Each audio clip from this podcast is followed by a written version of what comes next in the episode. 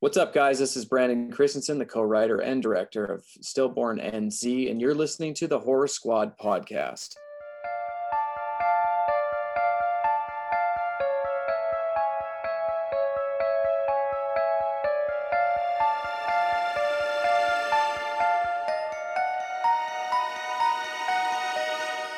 Hello, welcome back to the Horror Squad podcast, episode number 157. Tonight we're talking about Frank Henenlotter's Brain Damage. Um, one of your co-hosts, Todd. We have Sam, Steve, and Joe, and we thank you for listening to us, guys. How's it going? Hello. Hi, honey. Joe's busy right now. What's Joe doing? What's Joe up to, Sam? In, in your opinion, Samantha, what has Joe been doing? Checking out the OnlyFans accounts. Yeah, right. He's just taking notes so he can open up his own. Is that a guy at thing it, too? Joe. yeah, What? right. What? There's guys. Is that a guy? A platform from guys too? I wouldn't see Yeah. why not. Yeah. Okay. Todd, you should start one. Maybe like 15 years ago, it was better shape. Maybe. Come on, Todd. Uh, Steve, what are you doing? Yeah, same old, same old. Living uh, the lockdown life Hmm. uh, here, but uh, I did do something fun this week. That's different for once. Uh, so my wife and I decided that uh, we're going to try to get away from screens a little bit because it seems for the last year everything we do is involving a screen, whether it's video games or movies or TV shows or whatever.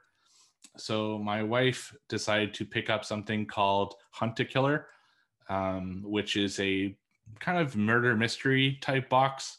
So it's uh, six episodes. So it's uh, it comes in six different boxes, and they start off by giving you the first one, and uh, you have it's basically like a box of evidence, and it gives you a goal to uh, solve something um, for this story, and then once you solve that part of the case, they send you another box of evidence, and it's six parts.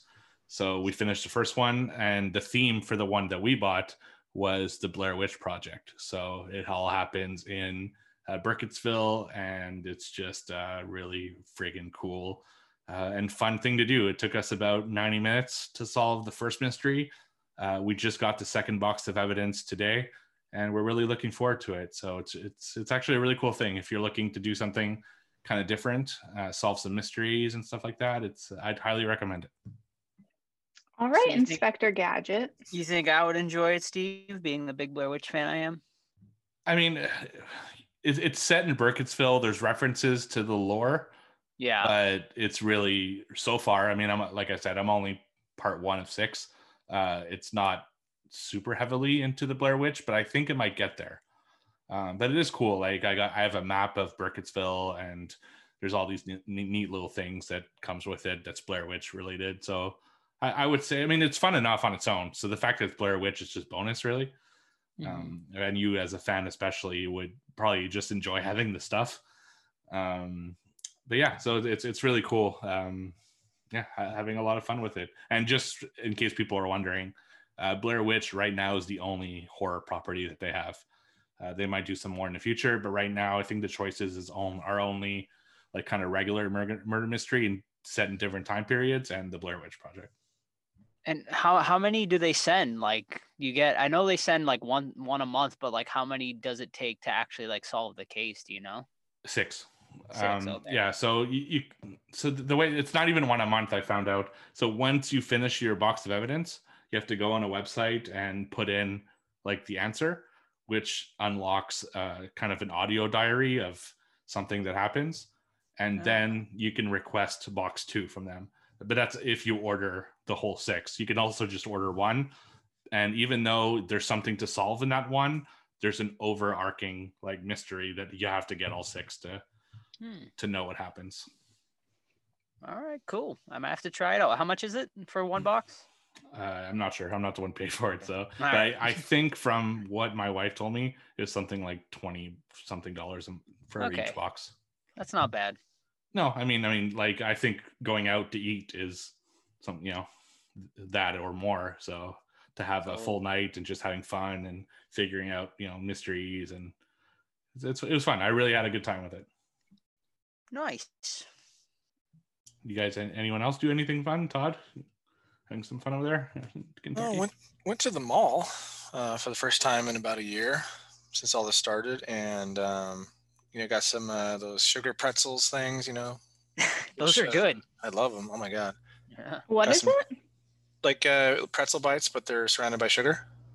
Yes, and you dip in the frosting. Oh. No frosting for this one, but just like the regular sugar, and it was like, oh, it was great. All right. Oh, like okay, I know what you're talking about. Yeah, and then um, some really bad mall Chinese food, so that hasn't changed. Yum. and uh, went to a movie store, got some horror movie steel books, Addams Family, um, which I guess you can call a horror movie. Um, a Mondo steelbook of Pet Sematary and some other ones. So yeah, it was fun. Was it busy? The mall? Nah, there's still a lot of people just not doing anything. Um, yeah, wear your mask and all that shit. Some people have guards at the stores to make sure they don't let enough, like more than a couple people in at a time. So, but it was fun. Nice. Nice. Uh, before we get into horror news, I may I mean not horror news, horror questions. Um, since I'm not doing horror news this week, I did want to mention uh, one thing that I thought you guys might think would be interesting. Uh, so Letterboxd, which obviously we're all on now. Uh, Horror Squad Joe, Steve is. Are we all Horror Squad? Right? Horror Squad Joe, Horror Squad I've- Steve, and Horror Squad Todd. I fucked up. I said Todd Horror Squad. Ah, I'm not man on, out. Todd. I know. All right, and Sam, I'm sure Sam, I know will be joining soon as well. I think she's been talking about it. We'll see. All right. Well, uh, our good friends at Letterboxd uh, did their top ten list for 2020. Now these Good are the- friends. We don't know anyone over there. uh, we yeah, we fine. I've been Uh, I've been so- pretty religious on Letterboxd though. I've been I'm actually you really have, liking it. Todd. Joe always tells me. Yeah, I'm liking it a lot. I, I did the premium too. It's like 20 bucks for the year, and you get like really cool stats, like a breakdown of year, country, um, most watched actor, highest awards, things like that. It's pretty cool. Oh. Nice. Yeah, I'm loving it as well. Uh, so Letterboxd did their 10 highest rated horror movies of 2020. So these are the highest rated based on what the users did. So uh, starting at number 10 was Impetigore, which I will actually be talking about on my What Watch tonight. Uh, at number nine was The Wolf of Snow Hollow. Number eight, La Llorona. Number seven, Anything for Jackson. Number six was His House.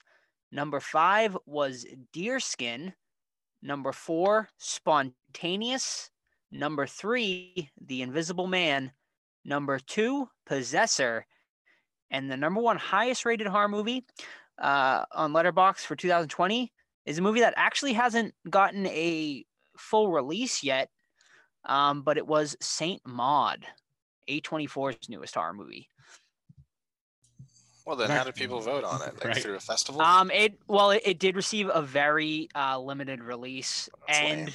there is also a uh, a copy out there on the Uh. interwebs that people have been pirating as well. So Not cool, guys.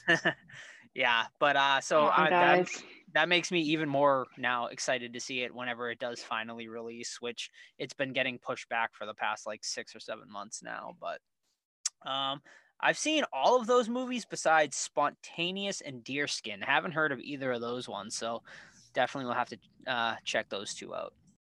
Yeah, I- those don't. A lot of those don't ring a bell. So I guess I missed a lot this year or last year. Uh, no, you've seen well. Most of these were on your list, I thought, Todd. Uh, well, you haven't seen Possessor, but I know Right. you've seen you've seen Invisible Man, you've seen His House, you've seen Yeah. anything for Jackson, you've seen Snow Hollow. So I which guess you you've seen, hated. you've seen. I didn't like it, yeah, but I'm definitely in the minority because I, I I everyone else I've seen has loved it. So Oh, I think Deerskin's a French film, oh, perhaps. That one sounds scary. Yeah. and Pedagore's a uh, an Asian film. Uh, I Oh. forget what country it uh, original originated from, but yeah, Cool. I'll, let you- I'll let you guys know my thoughts soon. Joe, you're gonna check out La Llorona? Yeah, I'm definitely gonna check it out. It's definitely on my list. Um, maybe uh, maybe for next week I'll have it. That's the Shudder one, right? It's is it Shudder or Or- Netflix? I think it's Netflix. Netflix. I So- think it's Shudder Or actually. is it Shudder? It's one of the two. Yeah. I'll watch it too, and we can discuss next week. I want to watch it too then. I will not. Again, No. See if you're watching it again, bud. No. Steve didn't like it. I, I, it's it's it's an okay movie, but it is not fucking horror in my opinion, and it's barely La Llorona at that. So, but you'll see. So what are people like? Uh, uh, how are people saying that it's different from the the theater one? Or am I lost? I, I don't know. It's it's to me this is more of a political film than it is Oh. a ghost film. But anyway, I- I'll let, I'll let you watch it. We could discuss. Uh, How I about just I'll look- just read about it first and then I'll decide. I just looked up uh, spontaneous, and this one actually sounds like it would be kind of right up uh, Sam's alley, as it is a uh, it's a hardy a horror rom com. So it says, uh, "Get ready for the outrageous coming of age love story." Uh, about growing up and blowing up when students in their school begin exploding, literally, Oh. seniors Mara and Dylan struggle to survive in a world where each moment may be their last. What's that one called? Uh, spontaneous. All right. Yeah, we'll have to pretty watch it. brutal. Pretty brutal on Shudder for uh La Llorona. It's like a lot of ones. A lot of, Really? a lot of this is Yeah, I'm boring not and watching it. but then you got a couple you got a couple fives in there, but a lot of ones. So Let me see I'll give it a go. Yeah, I'm gonna see. Let me see what Letterboxd has. it. Letterboxd has it at a 3.4 currently out of five. Yeah, that's not bad. I think it comes down to expectation. If you're expecting a horror movie, you'll be disappointed. If you're expecting just a like well acted, you know, adventure, then maybe you'll like it more. I think that's what it comes down to. All right, you guys want to get some questions? Yes. Let's do it. Okay, but before we do that, uh, not only you know do we answer the questions every week, and we super appreciate everyone that sends them in, but now you can also chat with us on a more regular basis over on Discord. So if you're interested in joining our Discord, just shoot us a DM or a message on any of our social medias, and we'll invite you in. And it's uh you know people started joining, and it's been a lot of fun so far. So Explain Yeah. what it is for people that may not know, myself included, what it Oh. what it really is. Discord is basically like a, a chat room, but it keeps like the record of what people are chatting about. So you don't have to go there every day. You can kind of join back up and catch up on the conversation. And there's different rooms. So we have different subjects for every room. Like we have our regular horror hangout. We have one that's a non horror room. Uh, we have one that speaks directly to what we spoke about on the episode. So when we always talk about, uh, oh, I'll send you this in the chat, we say that a lot. Uh, I actually post a picture if it's appropriate enough uh, in the discord so people can actually see what we're talking about and discuss it and stuff like that and then even we got some ideas for future episodes and all sorts of stuff it's a really really cool uh, feature and I, I think it, it'll be fun just to kind of chat with people and get more like get to know our listeners a little bit better i think it's just it'll be a fun place to hang out Love Yeah, it. I'm very I'm very excited. I joined today, and there's already a lot of good conversations happening. So I'm having I'm excited to grow the community even more. Yeah. Um, yeah. So, like I said, if you want to join a Discord, just uh, shoot us a message on social media, which you could do at the Horror Squad Podcast or by email, the Horror Squad Podcast at gmail.com. But let's get into our regular questions here. First one comes to us from Face, which, by the way, was the first listener to join Discord. So, shout out to her. She says, Woo woo. Parasite, Parasite body horror has never gone out of style. But do you think the pandemic will make contagion body horror less popular? More, probably Yeah. more. Yeah. Yeah. Yeah, just wait like a couple years. There's going to be all sorts of movies, dramas, political turmoil. Movie, everything's going to be about this damn pandemic. hmm Yeah, I, I agree. I think we're going to see a lot more. They're actually talking about doing Contagion too. So I don't know if you Oh wow. Contagion. Oh. Like I watched Contagion in March when this first hap- like happened, and it's the first movie in a long time that actually fucking scared me. like it was, it, it was a little too close to home. in my Mhm. yeah. Sam, Sam and I watched it too. That's that's a really good movie. Sorry, what's that one movie that we need to watch where um she's like quarantining in the apartment and he tries to go and save her? It's a new one. I can't remember. Yeah, that one I forget what it's called. It, it just came out though, and it, it's like the I'll have to first like check it out. basically yeah, it's like the first basically movie that's kind of about what's going on now. But I can't remember the name of it. Well, let, let us know if you think of it. Uh, her next uh, question slash comment: uh, Where is the line between contagion horror, the crazies, zombies, etc., and realistic contagion thriller, contagion outbreak, etc.? So where, where do you think's the line? There is no line. No. I don't think so. Uh, so the movie is called Songbird. I just looked it up. Oh, let me write that down real quick. All right. I don't know if it's available yet or not, but uh, I'm sorry, Steve. What was the que- What was the question again? So so uh, where's the line between like uh, zombies and you know um, like infected people and real contagion movies? Like where do you think the line is drawn as far as a subgenre of horror? Ooh, good question. Um, let me think on that. Uh, probably more realistic stuff, right? 'Cause odds are zombies aren't going to rise from the dead, but Yes, they are. clearly, They're gonna uh, rise from the dead when the COVID sinks down into the soil. you Yeah. think so? Or do you think it's going to be like I Am Legend, like in that movie where they had a cure for cancer and turned everyone into vampires? Ooh. So maybe the COVID cure is going to be. Okay, I get. I guess I see what you're Something. saying. I kind of I'm misheard. I read into the question wrong. I guess. Yeah, it's it's definitely like a fine line because a lot of people call virus movies zombie movies, and they are like I guess somewhat similar. Like, do you consider Twenty Eight Days Later a zombie movie? I do. But I do. that would I be do. more realistic, in my opinion, than like a Walking Dead zombie, though. They're technically not zombies, though, right? I mean, they got it's like a virus that's turned them rabid, but Yeah, they're not dead. yeah. So it's it's like it is definitely a fine line there, and it's I guess it's just depends on the person. I guess I would say. Yeah, and I, I think it's the line is there. If they rise up, then it's a zombie slash Right. contagion movie. If they stay dead, then it's a contagion uh, virus movie. That's how at least I see the difference between the two. Totally. Um, yeah, but yeah, I'm sure we'll see a ton of these uh, coming up. Uh, next question comes to us from Chuck. He says, "What is the most overused horror stereotype that when you see it makes you roll uh, makes you roll your eyes? For me, it's that cops aren't answering too far away. yeah, that's a good one. What, what do you mean by Uh, cops not answering too far away? They They- call the cops and they, they're not there, or they they can't reach him, or Oh, they're Yeah. not literally, realistically there in your house in two minutes. Yeah, right. gotcha.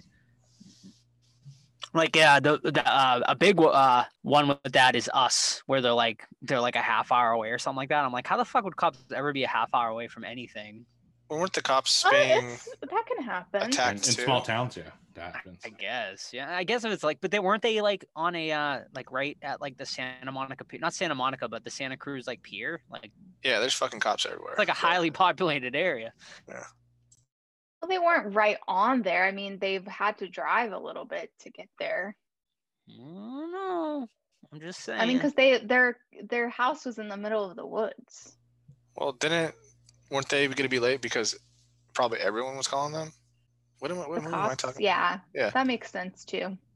Like if it's a zombie outbreak, of course the cops aren't going to show up to your house. But if it's like the strangers, they'll be there in ten minutes.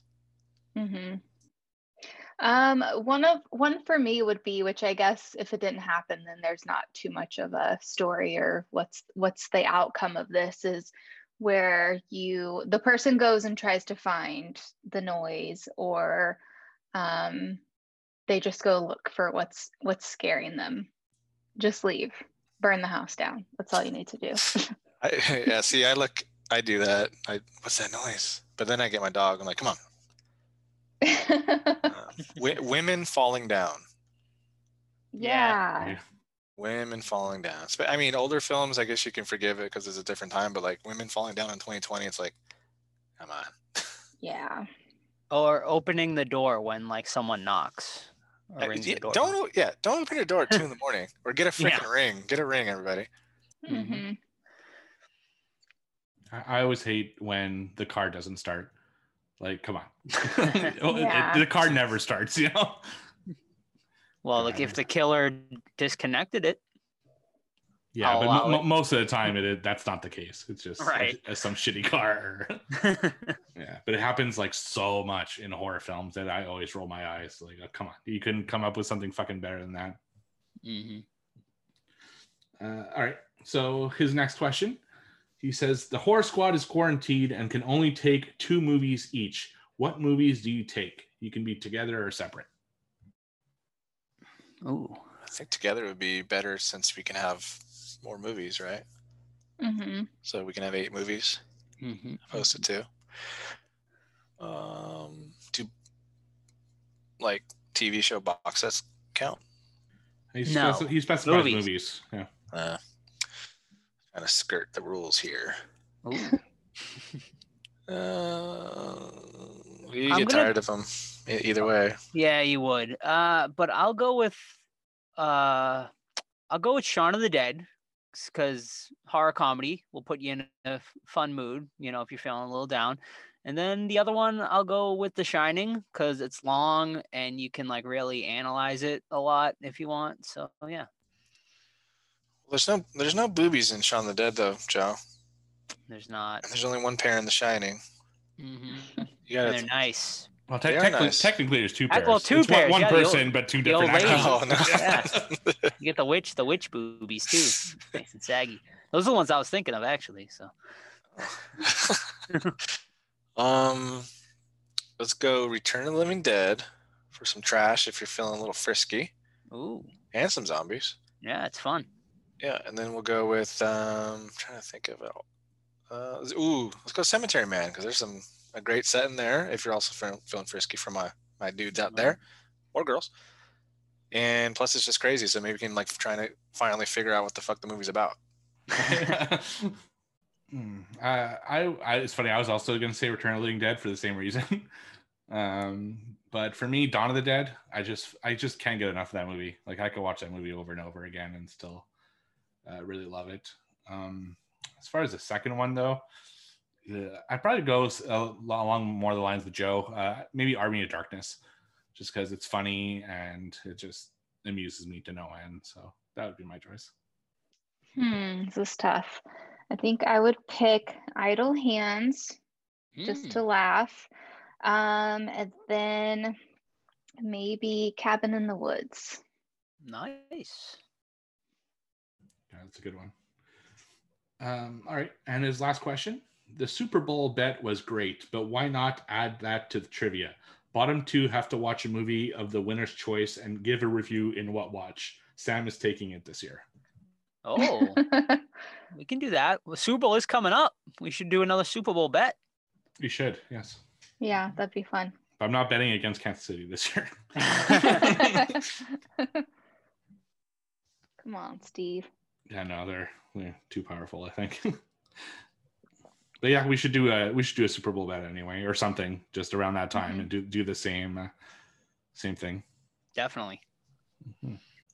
All right. Uh, let's see. Actually, for the Super Bowl around that time, I'm on Discord gonna post the uh, monster football movie cards I've talked about before. I remember I sent it in the group chat, but uh, for people who don't know what I'm talking about, they were like an awesome thing in the '90s where like actual NFL players dressed up like Universal monsters and stuff like that, and it was like a card set. And I'm gonna put some of those pictures up uh, for the Super Bowl this year.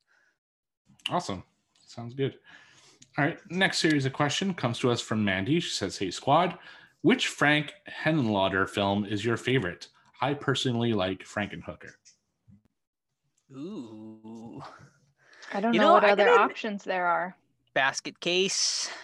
tonight's movie brain damage um he's done some others too i, I I- i'm not gonna lie i'm not super well versed in the frank henenlotter uh app uh, universe Same. yeah but um i'll go with uh i'll go with tonight's feature for now until i've seen more of his work I'm gonna go with uh, Basket Case Part Two. If anyone's ever seen that, it's a direct sequel to Basket Case two? One. Yeah, there's two. There's actually three Basket Case movies. Oh, nice. Um, this one is direct sequel where Belial and his brother are in um, police custody. They break out, and they go with a girl that collects like deformed peoples and things like that. and like she's got some fucking like crazy stuff. There's like an all teeth guy. There's like a moon face guy. You just gotta like Google uh, Best Case Two monsters and you'll see, and it's pretty demented. So Best Case Two. Yeah, I I actually second that. I think Basket Case Two is the be- better one of the two. Yeah. Um, yeah, it's, it's just it's really cool to see all the different creature designs for the different monsters there. It's it's just Yeah. really really fun, and I, I like Basket. If I if like I was eliminating the sequels, I I still think it would be the first Basket Case. There's just something about that movie that I really like. It's just so goofy and stupid, and I like Duane. I don't know the way his, his like facial features just make me laugh. He's always he's, always got like a surprise shock look. Yeah, he's a turd. yeah. I don't know. There's something about it. So yeah, that's what I would pick. yeah, he was actually in this movie coming up. We're gonna watch. Yeah. No, you. The cameo is fun. Uh, I- I'm looking at Frank Henenlotter's IMDb right now, and interestingly enough, he actually directed a Banksy documentary. Do you guys know who Banksy is? Yeah. oh, sure. yeah, the artist. Is it Yeah. uh, exit through the gift shop? No, it was a documentary called Chasing Banksy from 2015. Interesting. Yeah. And on IMDb, his highest rated movie is Brain Damage with a 6.6. Mm, okay. All right. Uh, actually, speaking of cameos, she asks, "What's the best cameo in a horror film?" Ooh. I'm gonna go. Hmm, this is hard, but d- the first thing that even p- that jumped in my mind was Bill Murray in Zombieland, if that counts. Yeah, that counts. All right. Um, let's do Freddy Krueger in Friday Thirteenth. Jason Goes to Hell. That's Oh, Unex- live unexpected? Action? Yeah, yeah, that's it's pretty cool. That's cool. Actually played by Kane Hodder. He was Yeah. the glove. Um, it's funny. The first one that came to mind for me, and I know it's stupid, was Hulk Hogan and Gremlins 2. National Treasure, Hulk Hogan. it's just I don't know. It just made me laugh so much. It's so fucking random.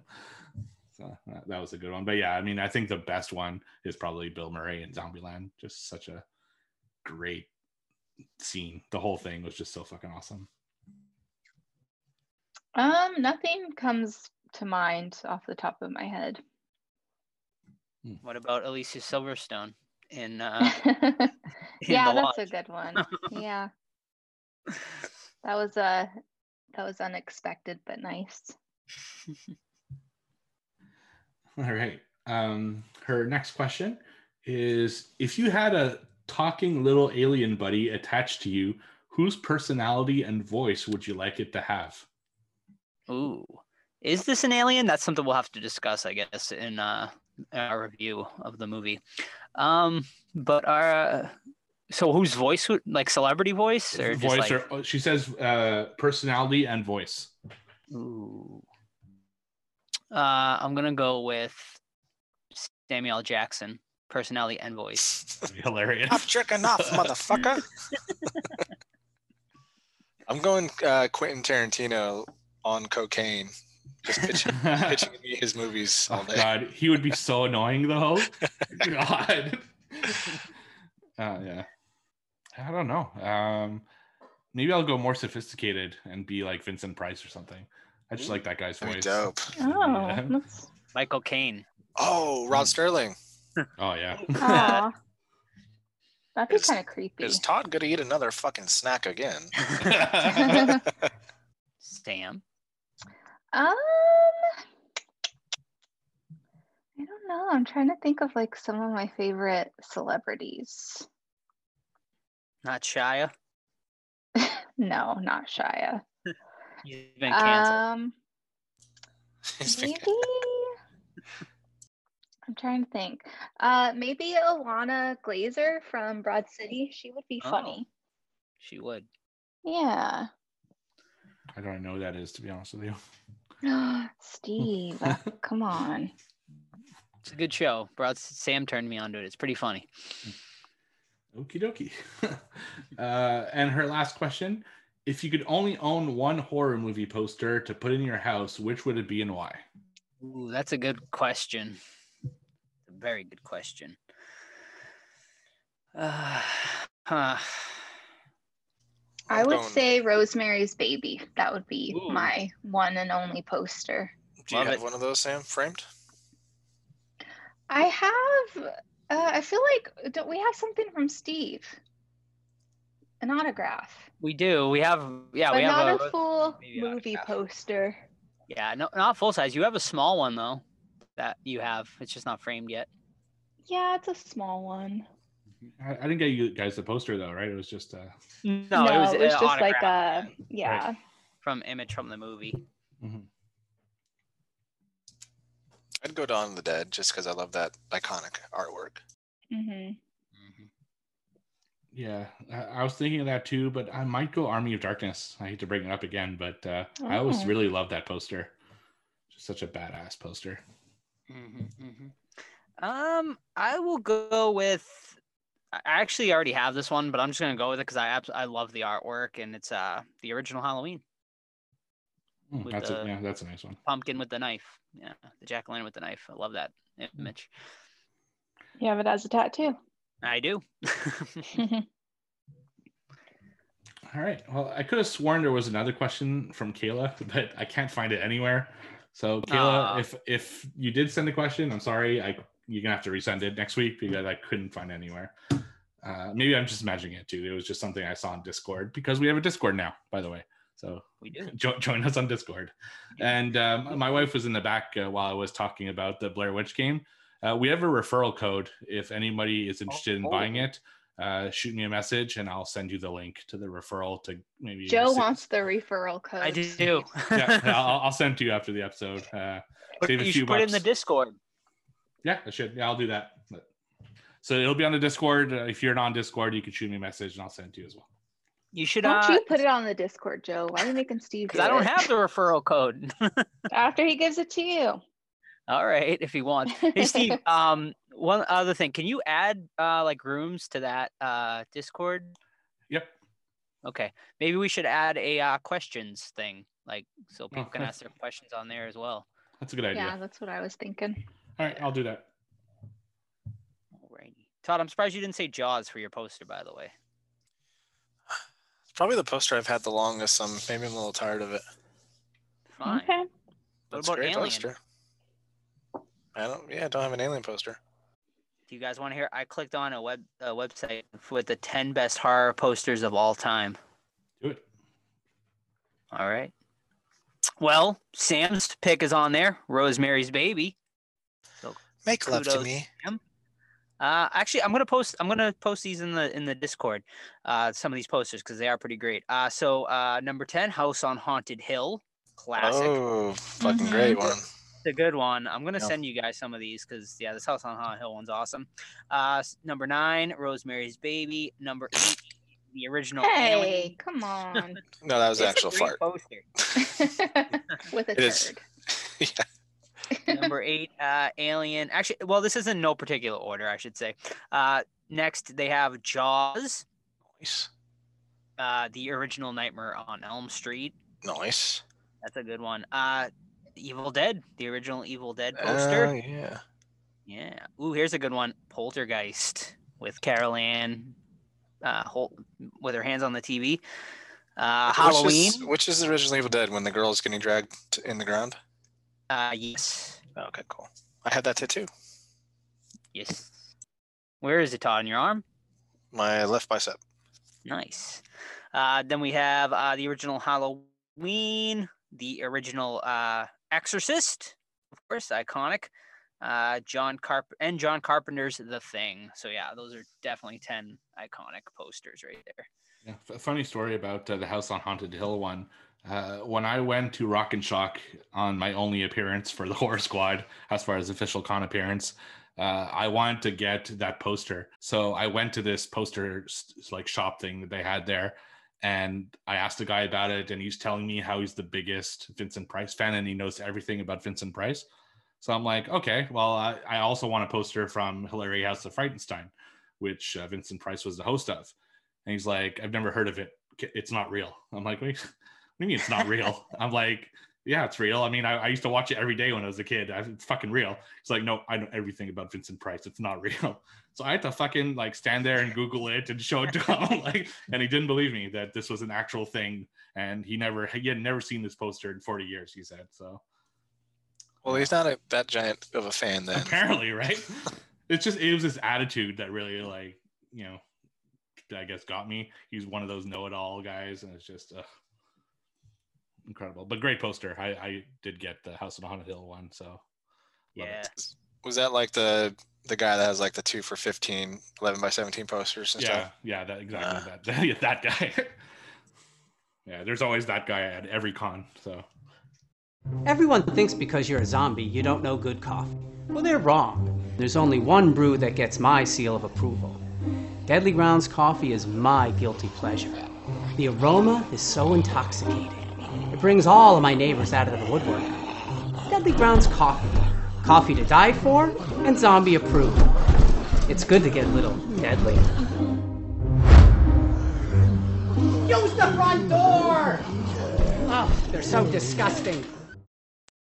all right, is, are we doing uh Sam's segment? I'm very excited about it. So Yep, we sure are.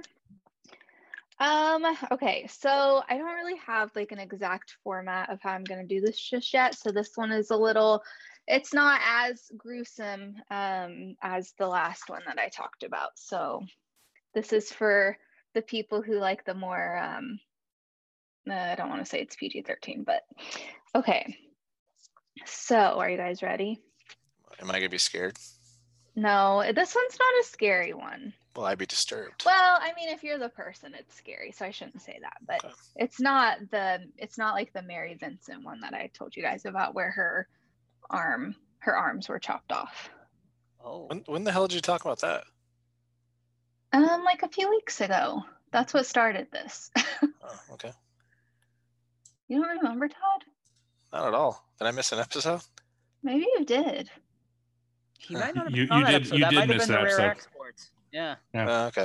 Oh, well, Todd, sorry you missed out on that. All right. It was gnarly. All righty. so this this uh story is about a 17-year-old girl named Angela. This took place in Chicago, Illinois, um, July 1996. Okay, so Angela was this 17-year-old girl. She had just graduated high school. She was really looking forward to starting college in the fall she was just your like average bubbly um, homecoming queen she was currently working part-time at a shopping mall just to cover her college expenses that she needed to worry about for the fall so it was saturday evening around 6.30 p.m and angela was leaving work walking outside through the parking lot she was a big fan of music. So at the time, she was just singing out loud, just being silly, singing one of her favorite songs. She notices that there was this white man who looked about 50 years old. He was wearing kind of a tattered up gray shirt, was wearing green work pants, and just she was embarrassed because he heard her sing. And even though she had this feeling that something wasn't right, she was more concerned that he was hearing her sing. And so she was embarrassed about that. Um, so as she tries to get in her car um, the man comes up behind her and puts a knife to her neck and he tries to force her to get in her car and although she had in her car she had a console that was causing a lot of problems of where he couldn't just throw her in there. He was having a lot of trouble trying to push her in. Uh, so because of that he then just walked a few feet and kidnapped her and put her in his car and she didn't even know that his car was steps away from her car and so she was wondering if he had been following her how long had he been watching her um, so he puts her in the front seat of his car. He ends up uh, zip tying her wrist behind her back, and she's sitting in the passenger seat. He then puts two band aids on each of her eyes in a cross shape to cover them up to where she's not able to see anything. And then he places sunglasses on top of the band aids. So he's driving her on the highway, driving for a really long time. And of course, she's slowly freaking out but trying to stay calm so she can kind of um, assess the situation and see what she needs to do to survive. So the man asked her what her name was, and she lied and just said that her name was Nancy. She then asked him what his name was. He just ignored her. She kept trying to talk to him, like, "Hey, my family's going to be looking for me. What do you want? We, if it's money, we can give you that." Um, just trying to break the silence because he was just ignoring her. Um, and then he yelled at her because he was obviously upset that she was trying to get some kind of emotion out of him. So he yelled at her, saying that it doesn't matter and to stop asking him all of these questions. So they kept driving on the highway, and because she was in shock when all of this first happened, her body was like in going into like a numbness and not really knowing what was going on. So then she slowly starts crying and she realizes that the band-aids are slowly coming off of her eyes so she can kind of see a little bit what he looks like. She's taking note about where they're at on the highway what signs she's passing. She's taking note of the city sticker on the car taking note of the beaded cushion covers that he has because she knows that she needs to get as much detail um, in case he gets away so he gets caught so he can never do this again to anyone else. Um, so for some reason, as much like her wrists were tied up pretty tight, but she was still able to get her arms loose from the zip ties, but she pretended that she was still zip tied. So she was thinking about if she can get out of the car fast enough and just open the door and jump out. Yeah, she might get really um, hurt, but it would be worth her risking her life. So she tries to escape from the car and she felt like she would be able to because he had his knife in the little carrier and so she thought she would have enough time before he tried to harm her. Um, she ended up being wrong. He was really quick. She didn't think he would be that fast so he shut the door as she tried to roll out of the car and he said if you do that again you're not going to be as pretty as you are now. So she tries to keep calm. He ends up driving her to a forest and he gets her out of the car. He then is asking her what size her dress size is, and she's just not answering him. She also said that while he's doing all of this stuff, she could tell that it was not the first time that he had kidnapped anyone and um, put someone through this. So he was asking her her dress size, and he ended up getting a dress out of the back of his car. It was like a ball gown, and he made her take off all of her clothes. Um, so he dressed her in this ball gown, and then he put a like a shawl over it.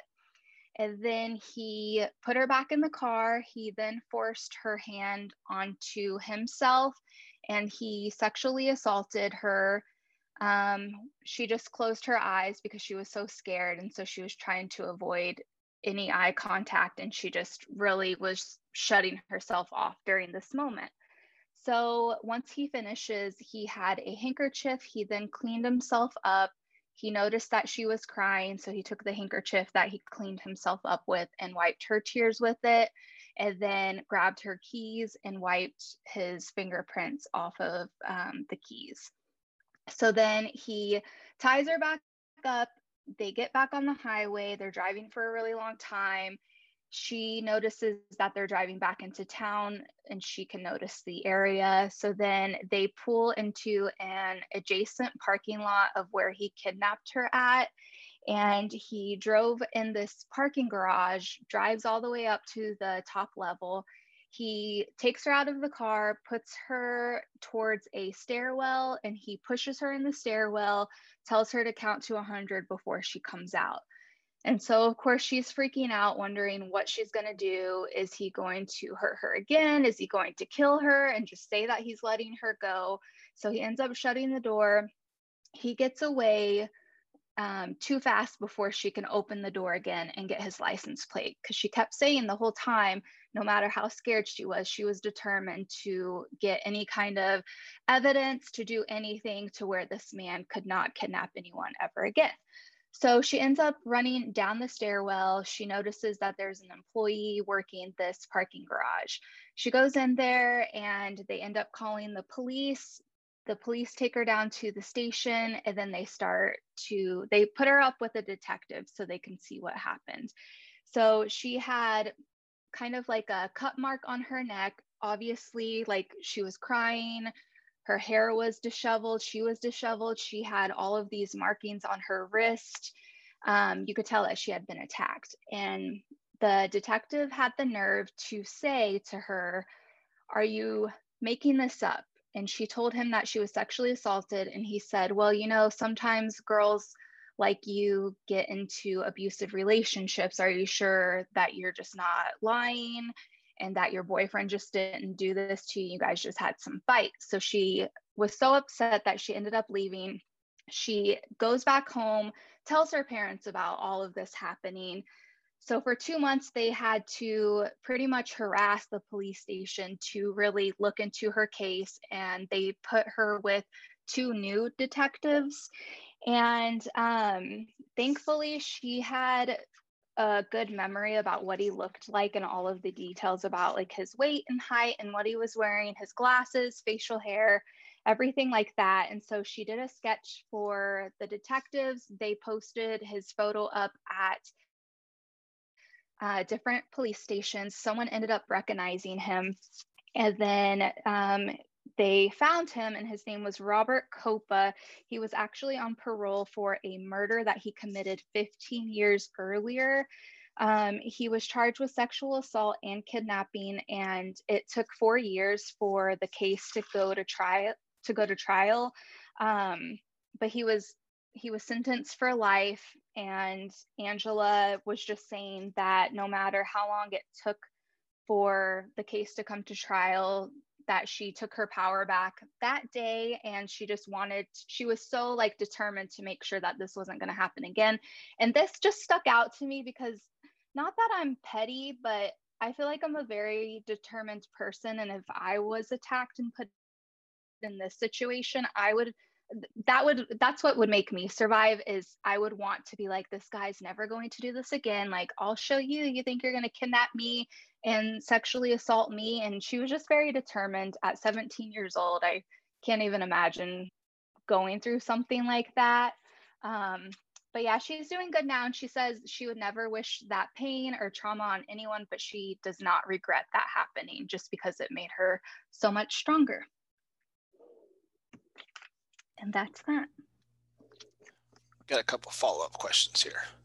All righty. I'll try my best to answer Uh, them. Um, first of all, super resourceful girl. Yeah. Um, calm and collected, which is um, nice. I mean, all Yep. things considered, you know. Um, did he make her give him a hand job only? So the, I kind of had to look a little bit more into it because um, the Not that it's I not not that it's good. You know what I mean? I'm just no, yeah, asking. yeah, yeah. The interview that I watched, um, so it said that she said that he made her, he um, forced his hand onto his private part, obviously. Um, and then it just said like Angela was sexually assaulted. So she, when she was talking about it, she was like, that she was like, I felt forced. Like you never want to feel forced to do anything that you don't want to do. Um, so they never said rape or anything like that. I didn't know if the interview that I watched, if they were staying away from rape being used as a word, or if it was just that she was sexually assaulted, of where he did force her to um, masturbate him or whatever. So yeah, that that's a little. I think it's. I think it's just he forced his hand on. Gotcha. Well, Yeah. Sounds like a. I like. I googled him. He looks like a real winner. So Isn't Fuck that that guy. crazy though? It's like, Yeah. and the detective didn't even believe her, had the nerve to say that to her right after Yeah. she was attacked, right after she was able to escape. And thankfully, he took her back. And she talked about when she was in the woods, she thought about running off, but she just kept having a image in her head that if she ran off, the only thing that would probably happen more than likely was that he would just slit her throat and then go on to the next person. what what year was this? This was 96. Ninety six. Okay, I was gonna say seventies cops were a lot shittier. So, but yeah, Yeah. weird. Well, not, not a good story at all. but Sam, you did a great job. yeah, no, I didn't mean like that. It's just No, I know, No, I know. I terrible know. story. Well, that concludes the listening, Horror Squad guys. podcast for today. I'm gonna go cry. Like a lot of yeah, it's fucked up. No, yeah, it's and it's like that's not the first time I've heard like you know just police like completely being inappropriate and uh, kind of turning like a blind eye to some of this stuff. So I mean, I, you hope that it still doesn't happen today, but even you're even hear stuff like that now. So I I don't know. Yeah. You know, I, I don't know how you can fix that or anything, but it's definitely something that needs to be uh, Mhm. addressed more and you know. Well, and they mentioned that the first detective didn't have any kids, and then the two new detectives that they put on her case, they had children, and so they were like, "Well, we have children. We understand what this could be like if it happened to our kids, so we're going to help you."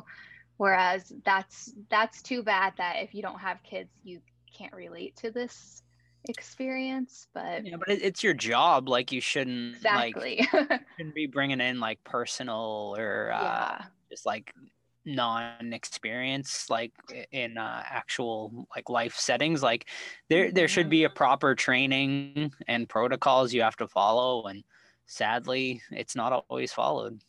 yeah, Yeah, I mean, t- to be the devil's advocate, that's with anything. Sure. know? Yeah. Of And course. Yeah. Not not to give the guy an excuse. Um, it's a valid question to ask if someone's lying. You know? Yeah. they have to, they have to deal with that all, all the time. But then to go on for a couple months without getting any any progress is unacceptable. Yeah, I mean, I also think there's like a right and a wrong way to ask, and who knows? I mean, he maybe he did ask the right way, and she just perceived it the wrong way. I mean, you, you know, you don't really know for sure. Obviously, we, we weren't there, but Yeah. just from the from what I heard, from what how Sam described it, that's how I'm taking it. Yeah, Mhm. I respect that. But um, yeah, that's that, the worst part. I mean, obviously the act itself sucks, but like then not getting any follow up at all. yeah. Well, the guy's probably doing the same thing And how do you get paroled for murder? because the justice system's fucked. yeah it, it really is it's like you ugh. got people doing life sentences. f- Like I, if you guys haven't realized, listeners, like I'm all for justice and law and order and things like that, and support law enforcement. But like if you're in prison for the rest of your life for having weed on you, but someone can rape someone and get three months prison and often one month for good behavior. There's something wrong there. You know what I mean? yeah big time, yeah, So there's a lot of issues. You know, so. definitely. Anyway, you guys want to talk about some more movies? Yeah, let's, do, it. it What you been watching? Mhm. yep Okay, Sammy, what you been watching? alrighty so joe and i checked out a new series on netflix um, called surviving death anyone heard of this Yeah, it looks good. So I can't wait to hear if it's actually any good. yeah so joe kept talking about he wanted to watch it and so did i but he just kept talking about it and wouldn't wouldn't quiet up about it so i was like fine joe we can start an episode um so let's see they're on it's uh they're on season one right now and there's six episodes and just for an example they do an episode on near death experiences they do an episode on mediums uh, signs from the dead seeing dead people stuff like that. And we started to watch the near death experiences. Um, that one wasn't it didn't catch my entertainment. I don't know about joe um, but then we watched the mediums part one. It's a two-parter and joe ended up falling asleep. And this this actually scared me. I thought i was going to get possessed and i had some fucking crazy ass nightmare and i googled it and it said that it's possibly an omen. And then a few days later i saw a bunch of crows. So if i uh if i die in my sleep it's because of this show okay Did a bird like run into your window, break its neck and stuff? What's no next? they were just flying everywhere above me Yeah, they were like right above us. Just he was just like right above our heads, like uh, car cawing. You know. You gotta you gotta break up with her now, Joe. Save, save yourself. what else? Didn't something else happen like yesterday or something, Sam? Too. yesterday um like- what was yesterday monday Yeah, or I can't something did happen because it was when we brought raven back in and i said was that an omen joe yeah. and i said that would be the third omen Yeah, I can't remember what it was though now. I can't remember what it was either. Black cat. Um, no, I don't know. But so the medium one, um, uh, I don't remember the the specific details on it, but they go to this place of like a mediumship school, and it's so crazy. You guys got to really check it out. So they were showing some photos of ectoplasm. They played a recording of one of the medium sessions of where this woman goes into this like um sheeted little closet because I guess to where the ectoplasm can come out and if they photograph it they can see it. So it was this group of people who always do a circle and they were talking about how this group they never miss um, a day of when they do this mediumship. And so there was a lady on there she was like i don't get together for my friends birthdays.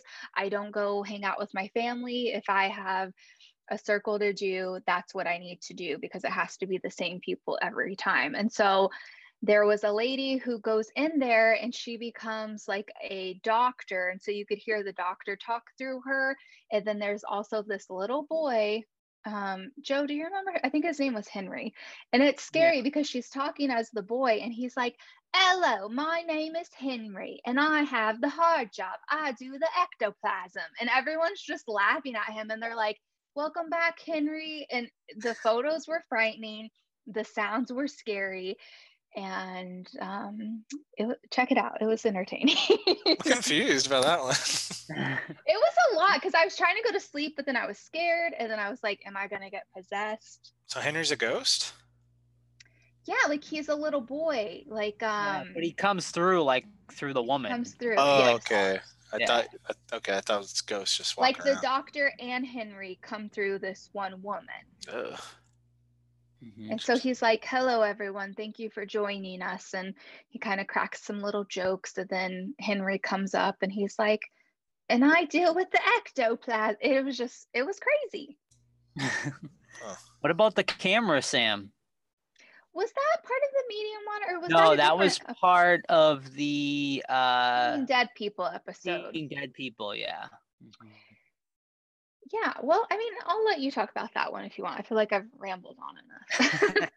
no, it's fine. Um, yeah, I mean, it's a, it's a good series. I, de- I definitely recommend it. Some episodes yes. better than others, obviously. Um, the re- there was one about um near death experiences. That one wasn't as great, but uh, there was one about like seeing dead people that was really good. And this guy um like kept taking pictures um, in the same area in his house, and they kept you kept getting you know ghostly apparitions, and then he started asking the ghost questions, and like the answers like actually like developed on the pictures. Mm-hmm. Um, you know, take it for what you know if you're a believer or not, but it was like super interesting and like it was like pretty amazing if you like actually yeah, it was amazing. Yep. Um, so yeah, I mean it's de- it's definitely very cool.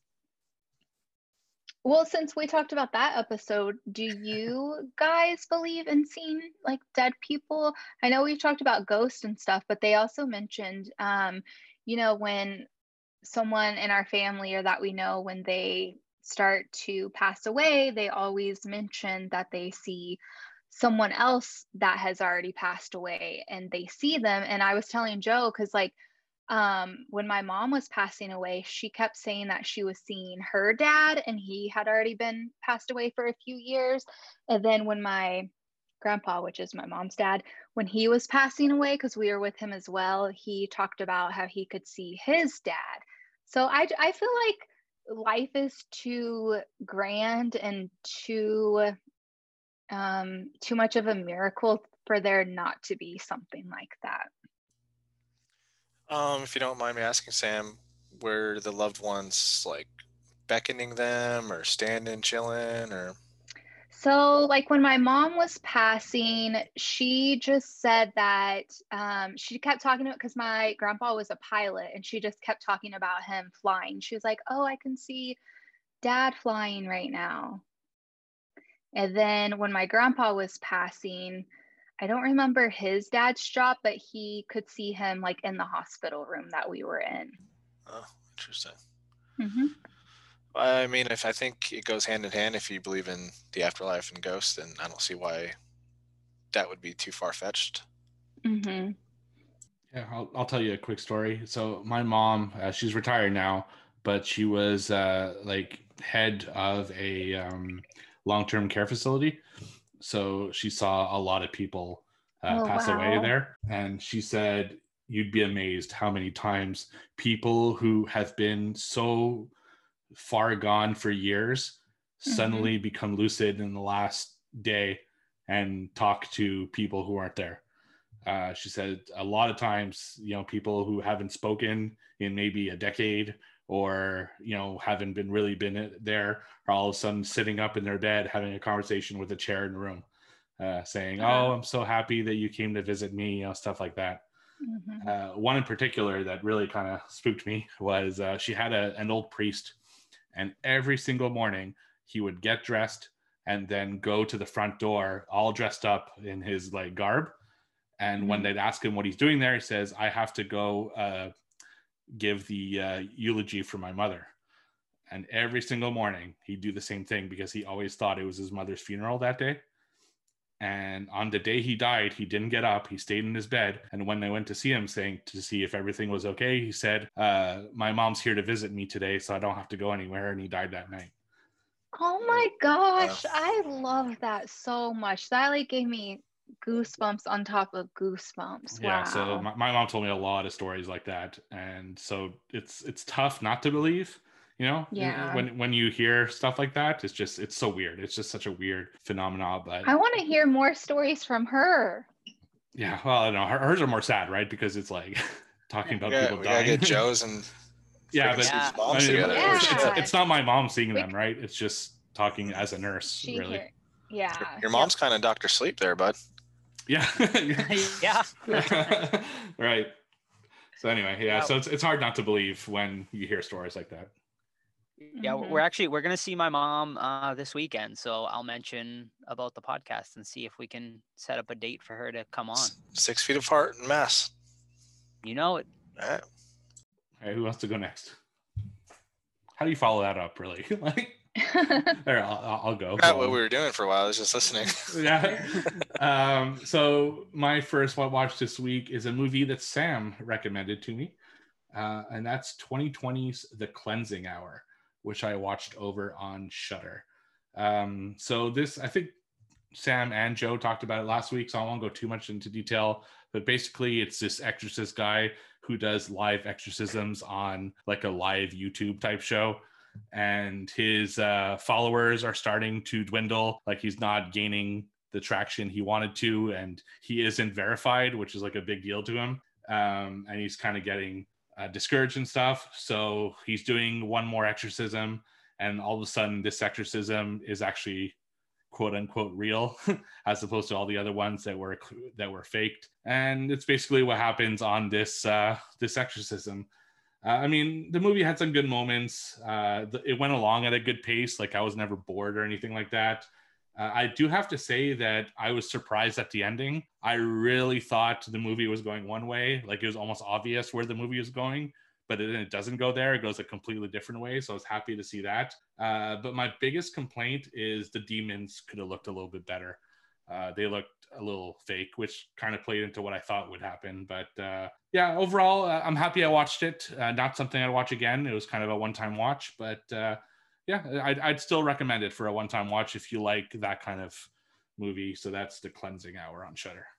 Yay. Well, I'm glad you don't regret watching it. That's how I feel about it too. Yeah, same. Laundry movie. Yes.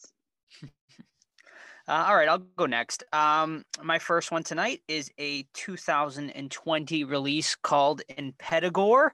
Um, this is a uh, foreign horror film. Uh, takes place uh, somewhere in Asia.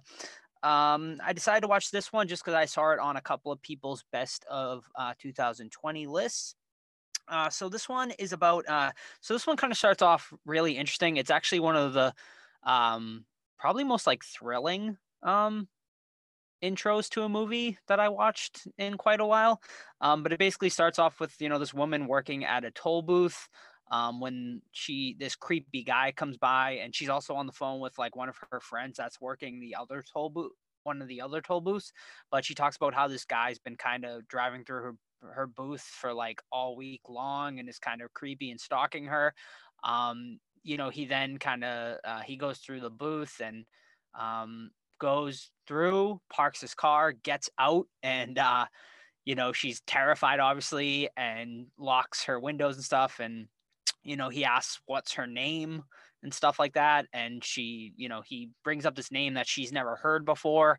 Um, he then proceeds to leave again, comes back with a uh, machete, and uh, it gets insane from there. Um, f- you know, after this uh, attack she uh, endures, uh, she finds out that she um, actually um, you know, uh, her parents, she was adopted and her parents gave her up. Um, so she goes looking for her parents who lived in this um, desolate village um, very far away.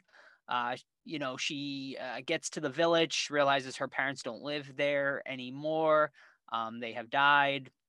And there is this um, big empty house that was her family's that no one lives in anymore, and the whole village believes that there is a curse um, surrounding um, her family.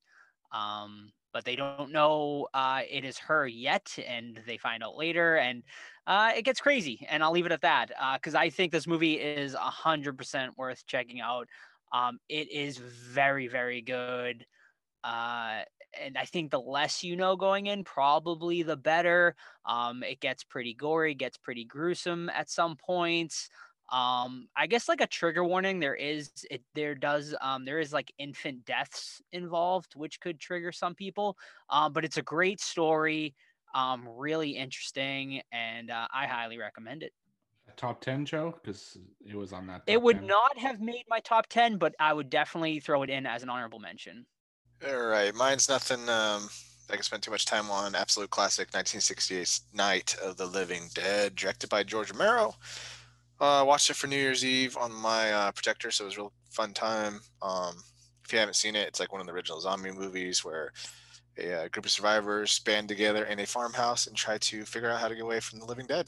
And hasn't aged well. I mean, no, it's very dated, but the history alone for it, it's a very important movie in you know horror history led to everything else practically in the zombie genre. So, Night of the Living Dead, if you haven't seen it, what have you been doing? You can find it literally anywhere. It's open source, um, YouTube. There's a good Criterion Blu-ray release of it, so I would suggest that one. Yeah, I should also mention Impetigore on Shudder for people who want to check it out. Petigore. Uh, Impetigore. I am. Petigore. All right. Back to you, Sam. Alrighty, so this is another one that Joe and I also watched, and it is called Promising Young Woman, starring Carey Mulligan. It's directed and written by Emerald Fennell. I believe I pronounced that right. Um, so I, okay, first let me just tell you what it's about, I guess. Okay, so it, let's see, let's see. Okay, so Carey Mulligan's character, Cassie, she is trying to avenge the death of her friend, Nina, following a sexual assault years ago. Her friend drops out of med school and no one believed her, so she eventually committed suicide. Cassie drops out of school to take care of her friend and she is still driven by guilt. And she now is trying to catch any any guy who um, I guess takes advantage of girls. And so pretty much she'll go out to like bars and clubs and she'll pretend that she's drunk.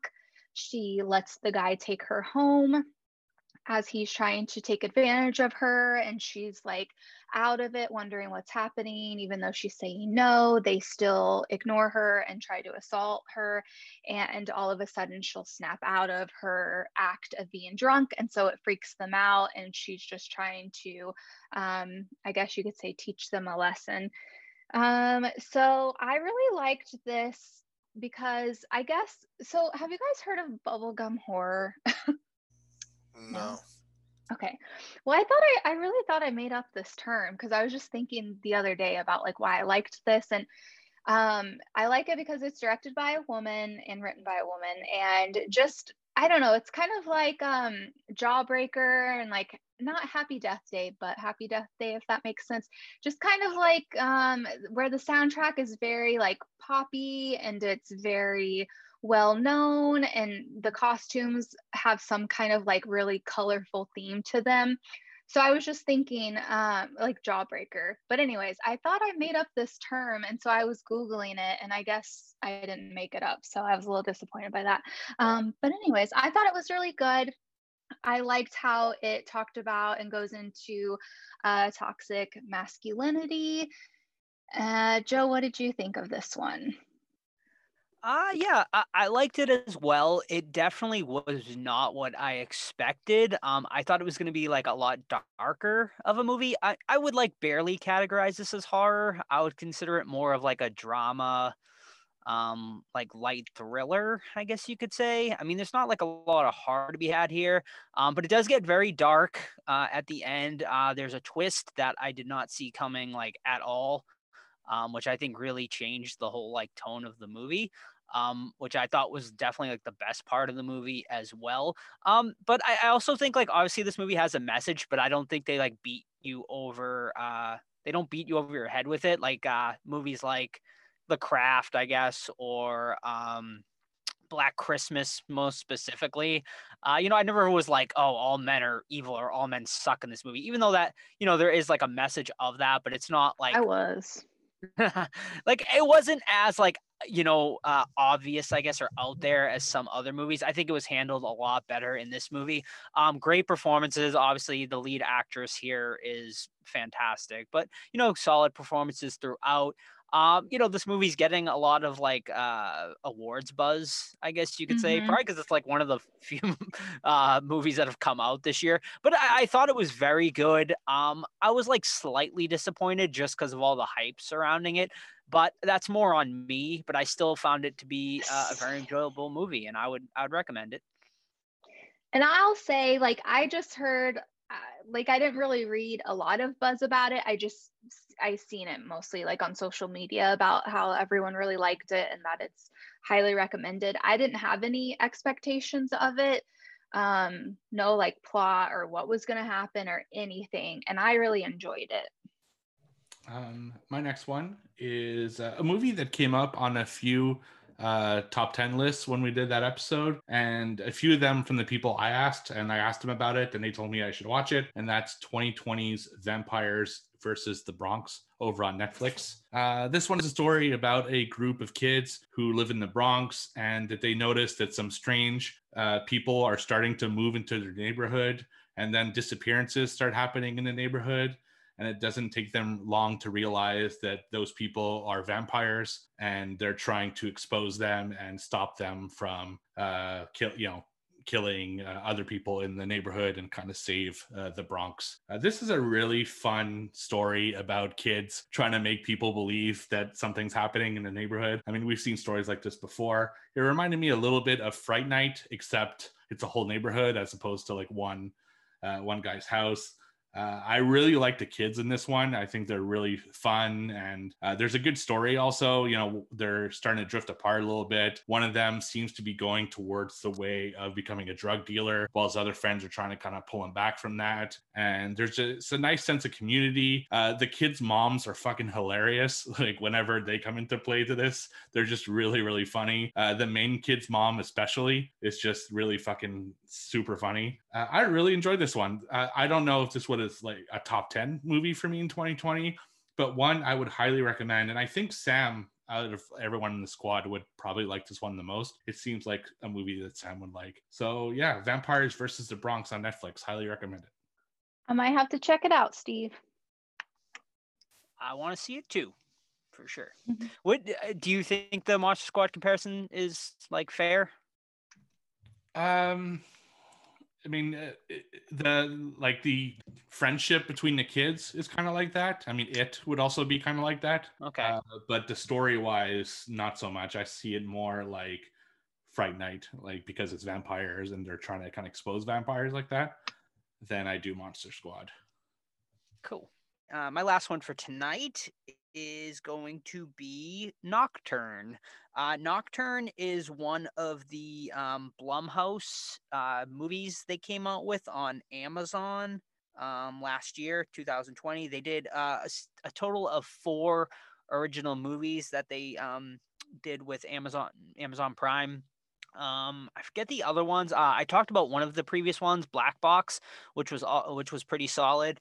Um, this one um, is about um, this girl, uh, these twin girls, um, who go to a very prestigious music school. Um, they are both um, pianists, um, and you know, one of the sisters is uh, this is like a high school, by the way.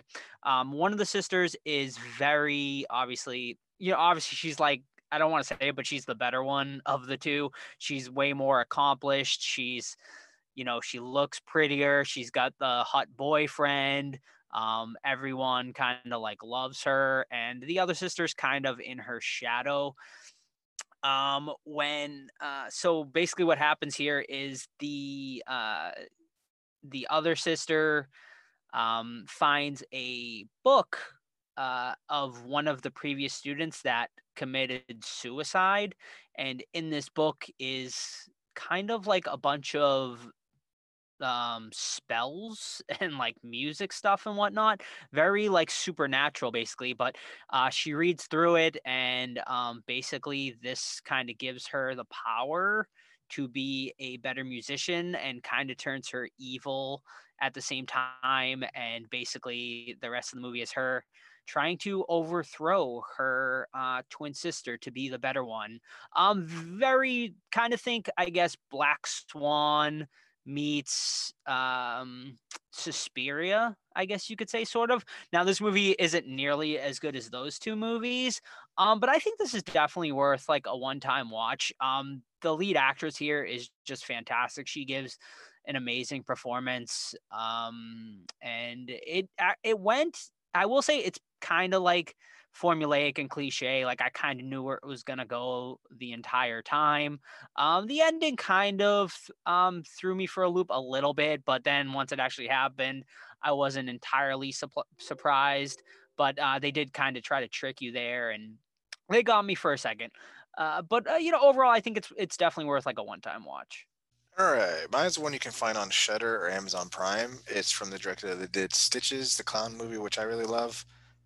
Um, and it's called From the Dark, and it is an Irish film about a couple um, traveling to the countryside where they get lost. And meanwhile, there was a dude randomly digging a ditch, and he finds a bound humanoid figure in the pit, and then that guy disappears. So fast forward, and our group is lost, and blah blah blah.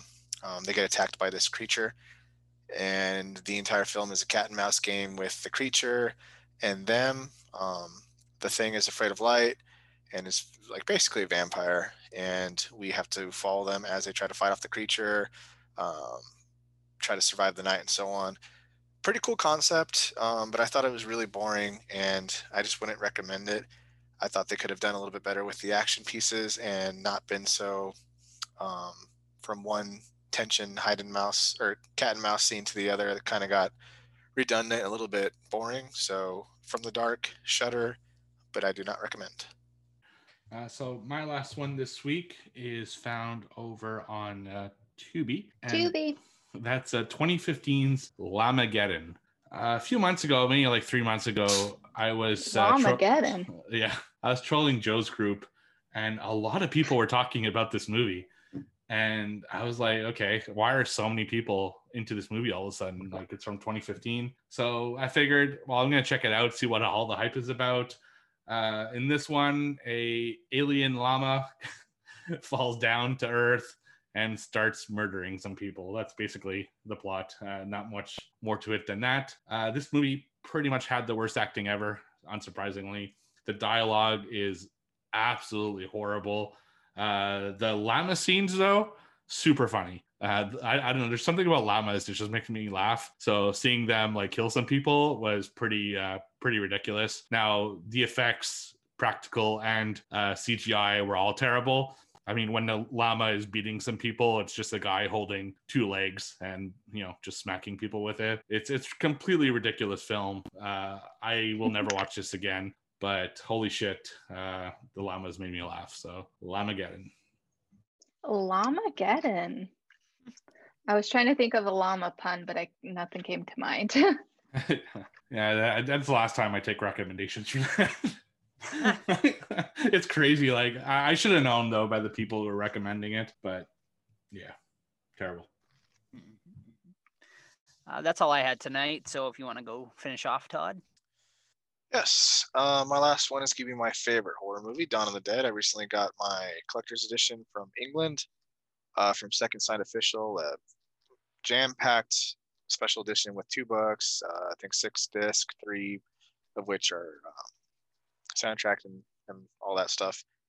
Um, so you know, obviously not my first time watching it. It's still my favorite movie. I just love the characters. I love the feel of it. It's got this charm that I just love. Um, and it's a long. It comes in about two hours long if you watch the theatrical version, which is my preferred version. But it never feels like that for me.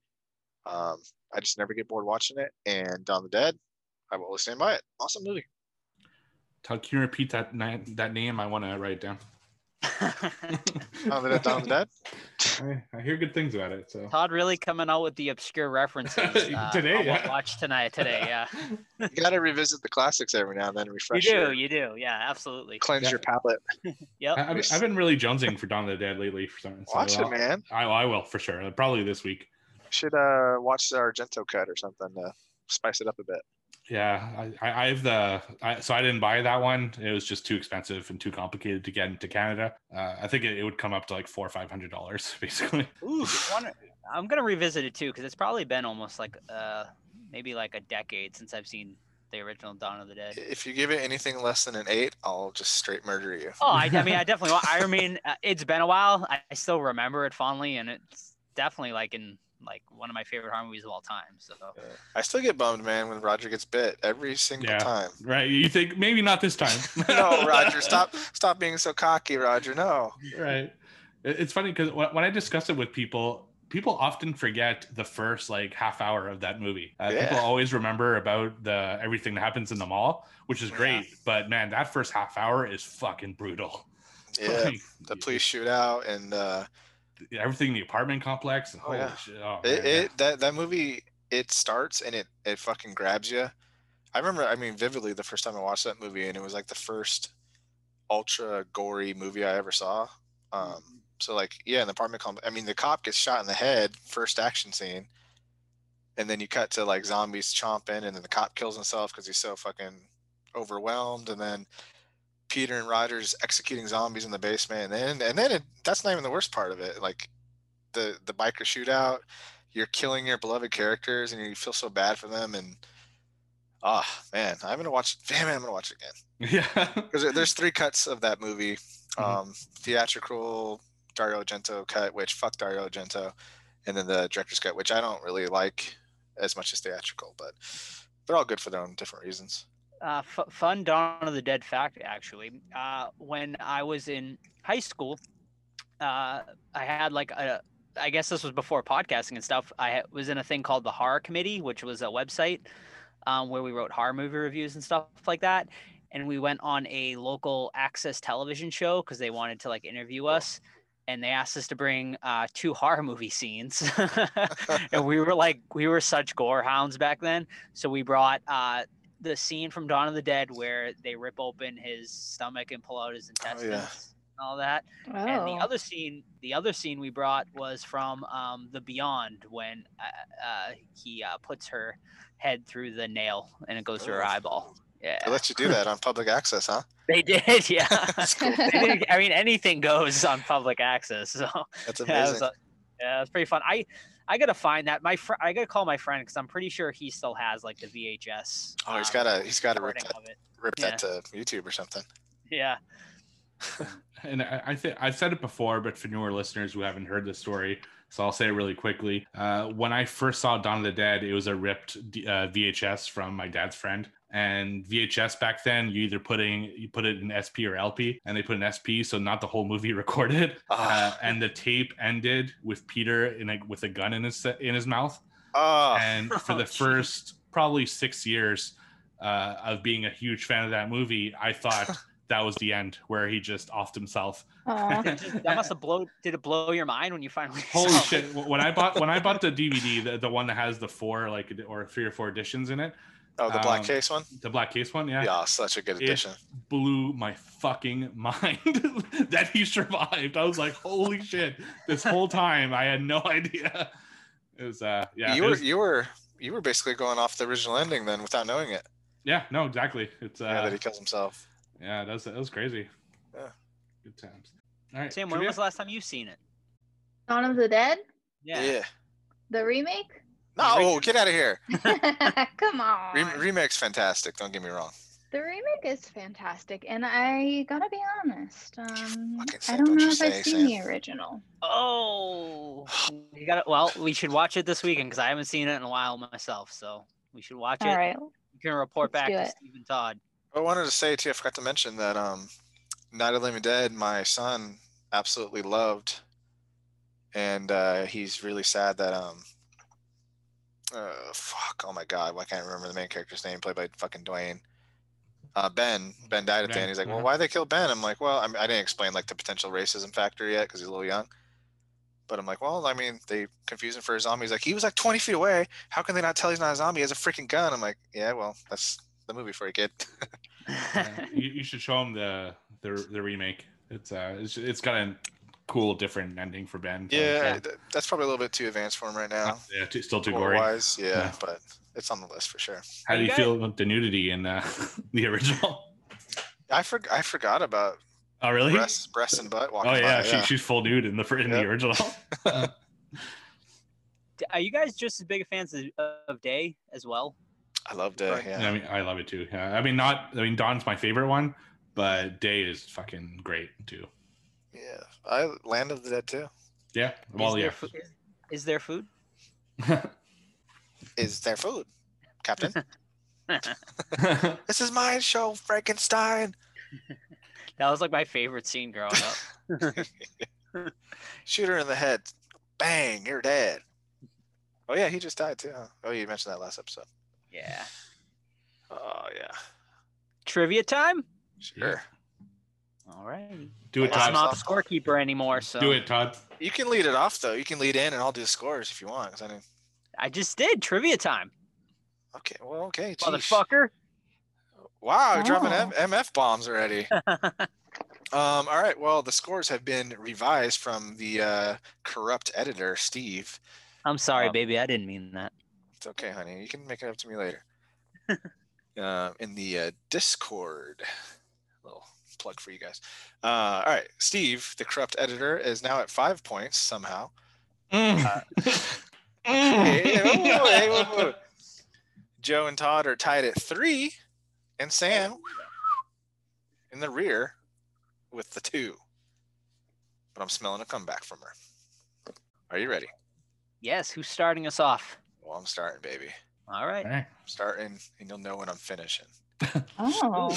All right. All right. Question number one. Answer this question. So you guys need to answer the question. Why are you You know doing what we always do? Wait, Shut up, Joe! you- Damn it! no, you gotta. You'll you'll you'll tell when I say it. All You'll right. see when I say it. Why are you doing this? Strangers. Because you were home. Come That is- on. That is correct, Joe. Damn it, Sam! You had to you had to answer the question. You didn't say. I, I You didn't yes, I did say that. Well, sorry. One of my headphones isn't working, so I couldn't hear. All right. Joe's on the board. The new ones I just bought you?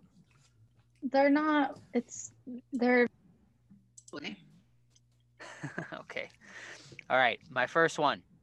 Okay. Okay.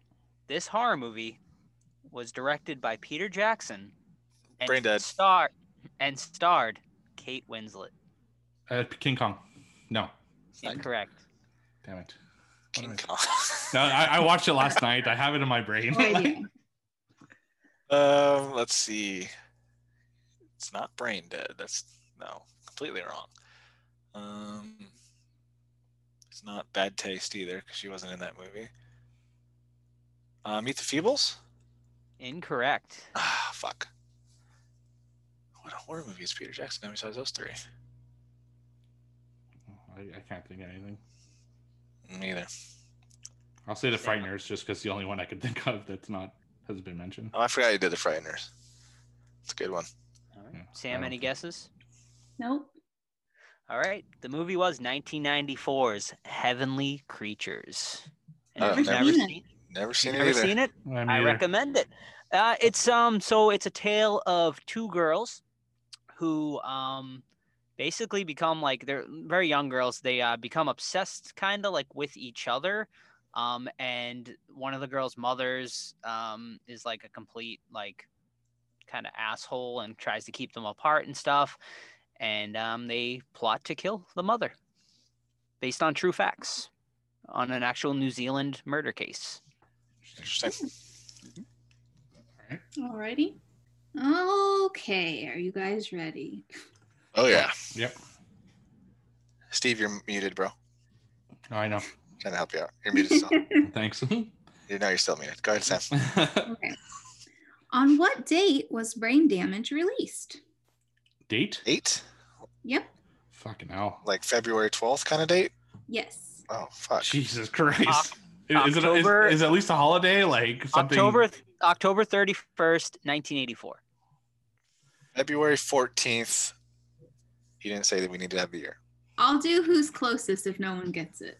Uh, let's let's go March thirtieth, nineteen eighty-seven. February 14th of any year. You need the year, Sam? What did Joe say? Me, I I said October 31st, 1984. Well, this is an 87 movie, I Oh, believe. I think. I think. Yeah, I think so too. Okay, well, you need to pick a year, Todd. 87. February 14th, 1987. Okay. Hold on, hang on, I gotta do the math. And I, I'm March March thirtieth, eighty-seven. You fucking, you would do That's what I said before. Steve's the closest. Who's the closest? Steve is. like that. Fuck, Oh, uh, well, what is it? It's April 22nd, 1988. Oh, I thought it was You set fucking 87. hoe. Come on, Todd. All you had to do was bump that year. oh, well, he still would have got me. Because he did no, you would have been the same year. Oh, you're right. That's why I said Okay, well, by I'm the sorry. year, Potter. All right, I'm sorry. Fuck. Are you guys ready? Yeah. Yes. What is the name of the vampire king Buffy has to kill in the film Buffy the Vampire Slayer? Spike. Oh, that's the um uh it's been a while. I don't remember. Bzz, is that it? No. Bob. No. You guys all Santa? Claus. Yes, I give up. Yeah. It's Lothos. Yeah. Lothos. You guys haven't seen that movie in a long time? It's a Been a while. Not a long. Yeah. It's Been a while. Forever. I like it. Didn't we didn't we cover this movie at one point? No. Not not, not officially. I think we just always talk about Pee Wee. David Ar- David Yeah. Arquette, P- David Arquette, Pee Wee Herman, Luke Perry. It, it, it's that appearance in uh, What We Do in the Shadows. It's like, Ah, yeah, that's right. that's Yeah. all, yeah. All right. Number two. Finish this quote. All work and no play. Makes Makes Jack a Jack a dull doll boy. boy. what did you say, Steve? Makes Jack a doll boy. It's- uh, Joe got it. Yes. I know you were on the. I, I, yeah, you would have got it too, but it was funny. Is it wrong? No, it just sounded like you just said like not that. Like it sounded like it said Jack Bull Boy. Steve's gonna laugh when he goes and listens back. and change the score. Get him, Steve. All right. My next que- my next one. Do it. Brain dam brain damage related. Ooh, hold on. Let me pull up my notes. All righty. Correctly spell Elmer's name. A Y L M E R. Correct. What? I, I wrote in my I wrote in my notes for the episode because I'm going to talk about him a lot. Bitch. How did he spell it? A Y L M E R. Fine. Yes. It's mentioned in the movie. It is. Yeah. Come on, Joe. I thought you loved me. You didn't give me a heads up. I'm sorry. All right, is it my turn? yep. All righty. In brain damage, hmm. Ooh, what food dish was served on Brian and Barbara's date? Meatballs and spaghetti. All righty, Joe gets the point. ooh, Joe's on a roll tonight. Joe's coming out of nowhere this year. Oh yeah. Three points already. The big Oh, dog. yeah. All right. What is the creature that kills Luke's friends in the ritual? It's a fucking Robbery. the moose guy. Never seen it. Oh, Wait, the what- ritual, the moose. Wait, what was the question? what is the creature that kills Luke's friends in the ritual? Oh, you're looking for the, ac- the actual name of the creature? Well, yeah, I'm not. Mo- moose guy is pretty close. No, there's an actual name for it. I can't remember. Pa- Pazuzu moose. Moose guy. That's my final answer, and it's correct. Uh, it had a name. I can't remember it though. it did have a name. Moose hands. It's a great. That's a great movie. It is a great Hell movie. yeah. You should watch I, it, I, Sam. I want to revisit it. Yeah. I think I watched it three times since it came out. Damn. Well, It's a good one. Are you guys But go? not not good enough to remember the yeah, I fucking name. up. It's uh, Jotun. Joe Ten. Oh, All right. Joe Magnaro there. Thank you. Right. Number three. How long did it take to film the Blair Witch Project? 72 days. No, it was Two short. weeks. Two weeks. Yeah. Uh, I'll say. Uh, oh, eight days. That is absolutely correct. Oh wow. Joe with Damn, four Joe. points tonight. Jeez. And I would like to credit um, Matt Blasi, who is the author of a book called Eight Days in the Woods. Nice. Yeah. Is that a good one? Because it sounds pretty cool. Uh, I've actually yet to read it. He just released it last year. Um, but uh, yeah, he uh, did a lot of research Badass. on it, and yeah, so I'll definitely be reading it. A lot of behind the scenes info on the movie. I have quite a bit of those making of books, and they're always really good. Joe. I gotta get on the Right. fucking board. My last question: Oh, tagline. oh, She is the only one who can stop it, and if she fails, no one survives. God damn it. Alien. It's a good No, guess. that's- It's a good guess. Though. that's uh, in space. No one can hear you scream. Yeah, she's the only one who can stop it. Okay, girls, girl power, Spice Girls, I knew you were going to say that. Spice Up Your Life. Uh, she's the only one can stop it. To become one. Do the cum one? to become one. Oh, I just don't have any idea. She's the She is the only one. Buffy the Vampire Slayer. If she fails, no one survives. Incorrect. Okay. Wait, it was your question, Joe? This is my question. yeah. yeah. It's just, I have sworn I- I- Sam said it. I, I pass. I, I don't know. Okay, the correct answer is the original, A Nightmare on Elm Street. Oh, Really? That doesn't even sound like it belongs to that movie. Yeah, it doesn't at all. Well, talk to IMDb. I will. hold on. Sam? Okay, my turn already. All right. Okay. I'm Trying to think how I should point this. Zero points to Joe or Steve if they get it. Ten points to me. If I get it. Oh. Okay. One point to Joe or Steve, and then if Todd gets it, two points. Ooh. Whoa. Whoa. I'm just teasing. Okay. In brain damage, Oh. what two items are on the fridge in Brian's apartment? Uh, cornflakes and uh, grape drink. Oh, right, Joe. Jesus. Right. That was the frosted flakes and grape drink mix.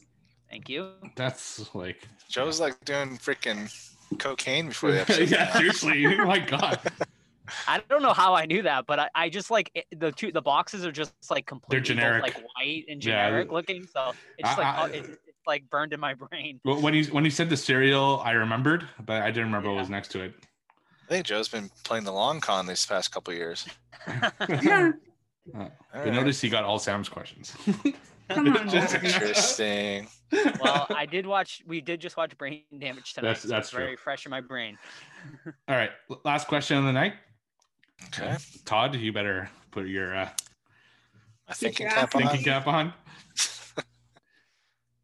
Uh, actually, this is the wrong card that I just took. one second. And this this is a this is one that I think Todd's gonna get. So Pressure's on. Don't put me on the spot here. okay, here it is. In the Saw series. Oh. come on, Todd. Okay, I'm trying. What type of physician is Doctor Gordon? He's a um. Psychiatrist. No. No, he's a cancer doctor. I forget what there's an oncologist or something. Yeah, that's perfect. Con- Yes. I would have taken cancer doctor, but yeah, he's an oncologist. Finally, fuck. Very Oh, nice. Oncology. There you go. But Yeah. Um. All right. Whew, rough night for me and Sam here. Sam, well, we got to get together and work something out here. Yeah, we do. Uh, I pulled a one. Sam with the zero. Joe. What? I don't know what's going on, but he pulled a big fiver. Oh yeah. Woo, which brings his total up to eight. Steve with the two, a strong showing, brings his to seven. Um, still early on here. Still early on. Joe's the wild card here. He's I think he's been lying the last couple of years, and now he's just trying to take everyone's money. But um, like we always say, if you guys have any suggestions for games, we would love to hear about it. So hit us up on our uh, Instagrams or whatever, email or our Discord server. It's funny. One night you go to bed, and when you wake up, everything is different.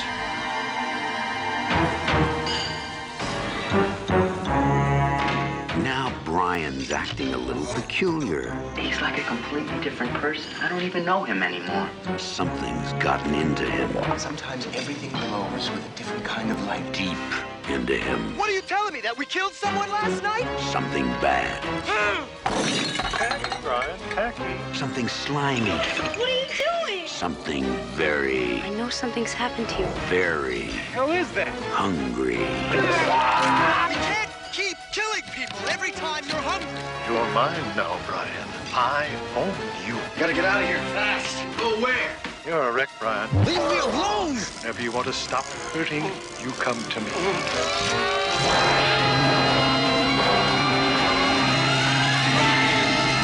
Brain damage. It will turn you inside out. All right, 1988's Brain Damage, directed by Frank Henenlotter, who did Basket Case, among other films. And it is about a gentleman, about mid 20s, who suddenly has a creature attach himself to his neck, and they start going around town murdering people. Um, whose idea was this one? Uh, I think Steve is the first one that brought it up. We, s- so the, what happened is that we didn't know what to do this episode Mm. so we, so we had all like agreed that we should pick something we- we'd all never seen that was a classic so i just took my to-be watch list which is like 200 films and picked the first 10 that i thought could be maybe some- one to do and joe's the one who kind of picked brain damage out of that list because i i'd never seen it before so always wanted to figured why not Okay, cool. Uh, so if you guys have seen Frank Henenlotter before, you got Frankenhooker, Basket Case one through three, um, which is the only ones before this one I'd seen of him, and you know you're getting into like very sleazy and like just gross, a lot of body horror, a lot of fluids flowing freely, um, and this one was no different. Uh, I mean, what did you guys think right off the bat? I liked it. uh, yeah, Uh, yeah, I liked it too. me too Did you like it a lot? Uh, yeah, I mean, so obviously, like, never seen this before, and honestly, I've, I, you know, I, I don't know if like I don't remember much about Basket Case. I know I've seen it before, um, but I really I wasn't extremely familiar with Frank Henenlotter's work. Um, so going in, I went pretty blind, went in pretty blind with this one. Um, I I have seen Elmer before though, for sure. Like I I know I've seen him just on like pictures or like video clips or something like that. Um, but yeah, I mean, I thought this was like just like a really fun like 80s cheese fest. Um, but also like has like kind of a deep message too, as like you know, obviously like it's very metaphor about drug addiction and whatnot in here as well. Um, so I mean, the movie has like a, a message too, which I found to be kind of interesting in a movie that's pretty schlocky. um, I actually compare it a lot to the special last year's the special that we reviewed. Um, I feel like it had like a lot of similarities, you know, about you know two guys being addicted to something that's very uh, weird and uh creepy uh but this one actually i found to be like just a lot more of a fun ride than the special was even though the special had a way more memorable uh end scene but there's a lot of memorable stuff in this as well so yeah overall uh i really enjoyed this one actually I thought the moral story was don't bang your brother's girlfriend. yeah She uh, had a quick turnaround on that relationship. yeah she she really did Yeah. Um, but I thought it was funny. Like clearly in the beginning, the brother was really into her.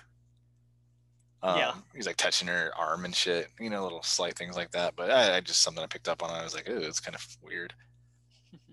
but um, I, I think this is the better active acted of his films. Uh, the lead character's, in my opinion, better actor than um, Belial's brother. And I love the cameo for that guy. But then I also was really grossed out too by like just when he was like connecting his I guess his his wiener or something the guy's neck and injecting his super jizz to make him high. That was just like really gross to me. Uh, that's an interesting way to put it. Like I just like considered Elmer to be almost like uh the spinal cord. Like he kind of like had that look to him and it was just like him connecting into the brain. So I didn't really take it as like a penis jizz thing, but uh I don't, I don't know anyone else. I thought he was like I did not like Elmer specifically, but yeah, it was like very sexual. Yeah, it was. yeah, he, he definitely did like like I, I didn't take it like it definitely seemed like orgasmic to him when it went in, but like I just took it as like a, like someone getting high, you know, and like how they get like that feeling of euphoria. Yeah, but then like literally it showed his brain getting jizzed on by like blue liquid when he was getting squeezed to death. I mean, Some- is it jizz or is it like I don't know? I just took it as just like a weird whatever. It's was brain jizz. Out of him. Yeah, because he would always be like, "Do you want my juice?" Like I felt like there were so many like sperm. Was it like a maybe a little, we're thinking a little too deep in this movie, but it was like kind of like a homosexual kind of thing going on? Um, Uh, I got on that didn't- subject though. I do have to say there's a shower scene in this that is way too fucking long for absolutely no reason. yeah, man, you see the actual like soap water like going down his butt crack. Yeah, but What's they show that, that? dude. But if it was boobs, you guys would be like, "Ah." Joe didn't say he didn't like the butt crack. Yeah. All right. No, it was it was just odd was how long fit. it went for no reason. Like that scene really does nothing. There's nothing about that scene that's important because the Elmer never even gets to him. But, Right. So we I- just I- watch him shower for fucking ten minutes. I mean, I thought there was like tension in that scene though. Like I was waiting for Elmer to go over and kill the guy, and it never happened. So, I mean, I, I thought it was sweet because the guy was like, "You're all right in here, man. No one's gonna bother you." Oh, okay. I know. I was trying to figure out what you're the buff dude. yeah, yeah, yeah. That was definitely like a homosexual thing. You It had to think? have been. Yeah, because I mean, maybe I I've never been to New York, but do they have community showers like this? Like I mean, that maybe they did. Most, gy- most gyms do. that wasn't a gym. It was like an apartment building. Yeah, well, it was a ho- it was a hotel, It was Uh, a sleazy mo- hotel. I, I I was definitely getting like a homo homosexual vibe slash like erotica from it. Like I thought that's what he's going with for. That's interesting. I never really picked up on that, honestly. Like, I thought, like, okay, that Pope scene was like, I guess, kind of, but like overall, I didn't pick up like a homosexual vibe. But Yeah, I, I can kind of yeah. like see it now that you're saying it. I, I- was kind of waiting to see where it was going. So I thought it was going to go one of two ways. Either the guy was going to be really into it and he liked that he was being watched, or the guy was eventually going to be like, dude, stop looking at me taking a fucking shower. And, and he was going to beat him up or something. But he just ends the shower eventually and is like, all right, it's free and leaves. I'm like, what? That, that's where they went with this? I bet I bet you the buff guy was like a local celebrity. yeah, Like if I like maybe like a wrestler or something. Yeah. Um, do you, I had a question though. the people in the beginning that were like his caretakers, I was under the impression they were his parents, and that they killed themselves. But then they showed up in the end. Like, Right. what, what, were they just like going off their high and like? I think so. They were like withdrawing. I think. Okay. From like the highs that Elmer was giving them, but we never actually see Elmer like make either of them high. Um. So yeah, I don't know. And like, where did they get him from? Did- I don't. I know the guy kind of comes out and starts talking about Elmer at one point, saying he's like, uh, basically, uh, From like Rome, right? like he's like from Roman times or whatever, and he's been around for thousands of years. But does he ever explain like how he got him? No. It's just like a magical wiener. Right. And that was like so overall I did like this movie, but I think like the character development in this movie is very thin. Like they it, that's like the one big problem I had with it is like they they kind of jump right into uh you know Elmer and I, I think I would have liked to have seen a little bit more uh development with the characters, especially even the main character Brian, even though we do get to meet him a lot, but I, I kind of would have liked to have uh grown like had him grown on me a little more so maybe i would have cared about what was happening about happening to him Yeah, I, I- totally get that. Like, uh, I think he was a good actor, but there was no substance to him. Like, I just didn't really care what he was going through. Um, So that yeah, was definitely a problem with it. Um, but yeah, I mean, the, the movie overall, I, I I had a lot of fun with it. Like, I laughed out loud a few times. Uh, Mhm. Him screaming in the bath, which like going absolutely crazy. Uh, the ear scene was also really funny to me. It Oh, just yeah. go- it just went on like too long, but uncomfortably too long. But that's what it was kind of the brilliance of it. Uh, yeah, it was just there's a lot of good things about it, and I I love the cameo just because I really like a basket case. So and it was just funny. It was so like Duane to react that way. Um, yeah, no, it's it's it's I, I- I enjoyed. it. I thought the practical practical effects were really good. Uh, the CGI was terrible, but it almost was good because it was so bad. Like it Yeah. really, it was really a really 80s thing to do. So totally yeah and like the fact that he was tripping when it happened like made it a little more uh excusable i thought Yeah. Uh, my one complaint, which is also the best thing about the movie, but at the same time, my complaint about the movie is that so it at it seems like they wanted to go with Elmer being kind of a comic relief and just Mhm. being kind of a smartass uh, alien kind of attached to him, but they never really went there. I, I was hoping that Elmer would be more of just always talking shit like throughout the whole movie. But he stops talking for a long long periods of time and Right. sometimes he just says stuff that really is not going anywhere. Uh, i wish they almost went like uh, venom. It's not it's not a horror movie but where he's just constantly you know judging him and talking trash and making him do things and they didn't really go there. So i was a little disappointed with that I also hated his voice.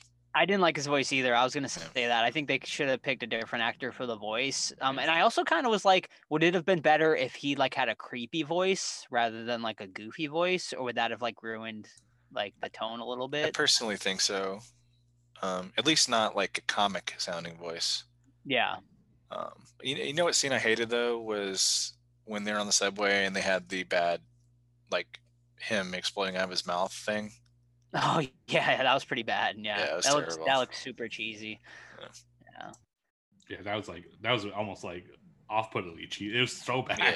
like Yeah. so bad it just why ended why there, there was no real purpose to that scene again and that's kind of one of the problems with now i read somewhere while i was doing my kind of research for the episode that the movie was 66 minutes and they added Oh. cut scenes just to pad the the timing a little bit to make it longer and it, it kind of shows. I, and i think a lot of the scenes that we're complaining about are probably from the cut scenes that they put it back into it just to make the movie longer so.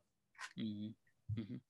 What about the probably the most memorable scene, I guess, or maybe even controversial scene, the uh, oral sex scene with apparently, apparently the crew walked out I, I Uh, read that on IMDb tonight. That's that's amazing to me. yeah They were like so offended by it. right and they they cut it from the theatrical and original home video release so it's only uh, on its re-release that it actually came to light so yeah I mean, it's a great scene. It I is a great like, scene And Sa- Sam was even saying, she's like, would this girl really be going down on him like after he's like pretty much passed out? Like, Yeah, reverse the roles, and that's Yeah. like super rapey. But when it because it's a guy, it's like almost whatever.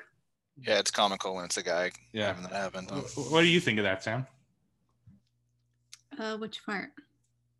The fact that she's almost like raping him while he's passed out. I mean, well, that's like Joe said when we were watching it. I was like, I was like, uh, hello. Uh, what about what about his consent? Um, but I don't know. I thought it was weird because if that if I was the girl, I'd be like, okay, you're fucking passed out. I'm not about to play with your little soggy penis right now.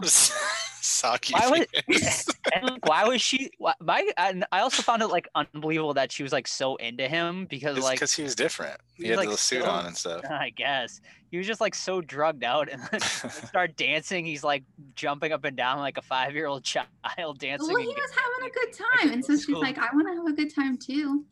All right. By right. sucking his soggy ass dick. yeah. She sucked on Elmer instead, and he fucking sucked her brains out. What do you got in there? A monster? He's packing heat. Yeah.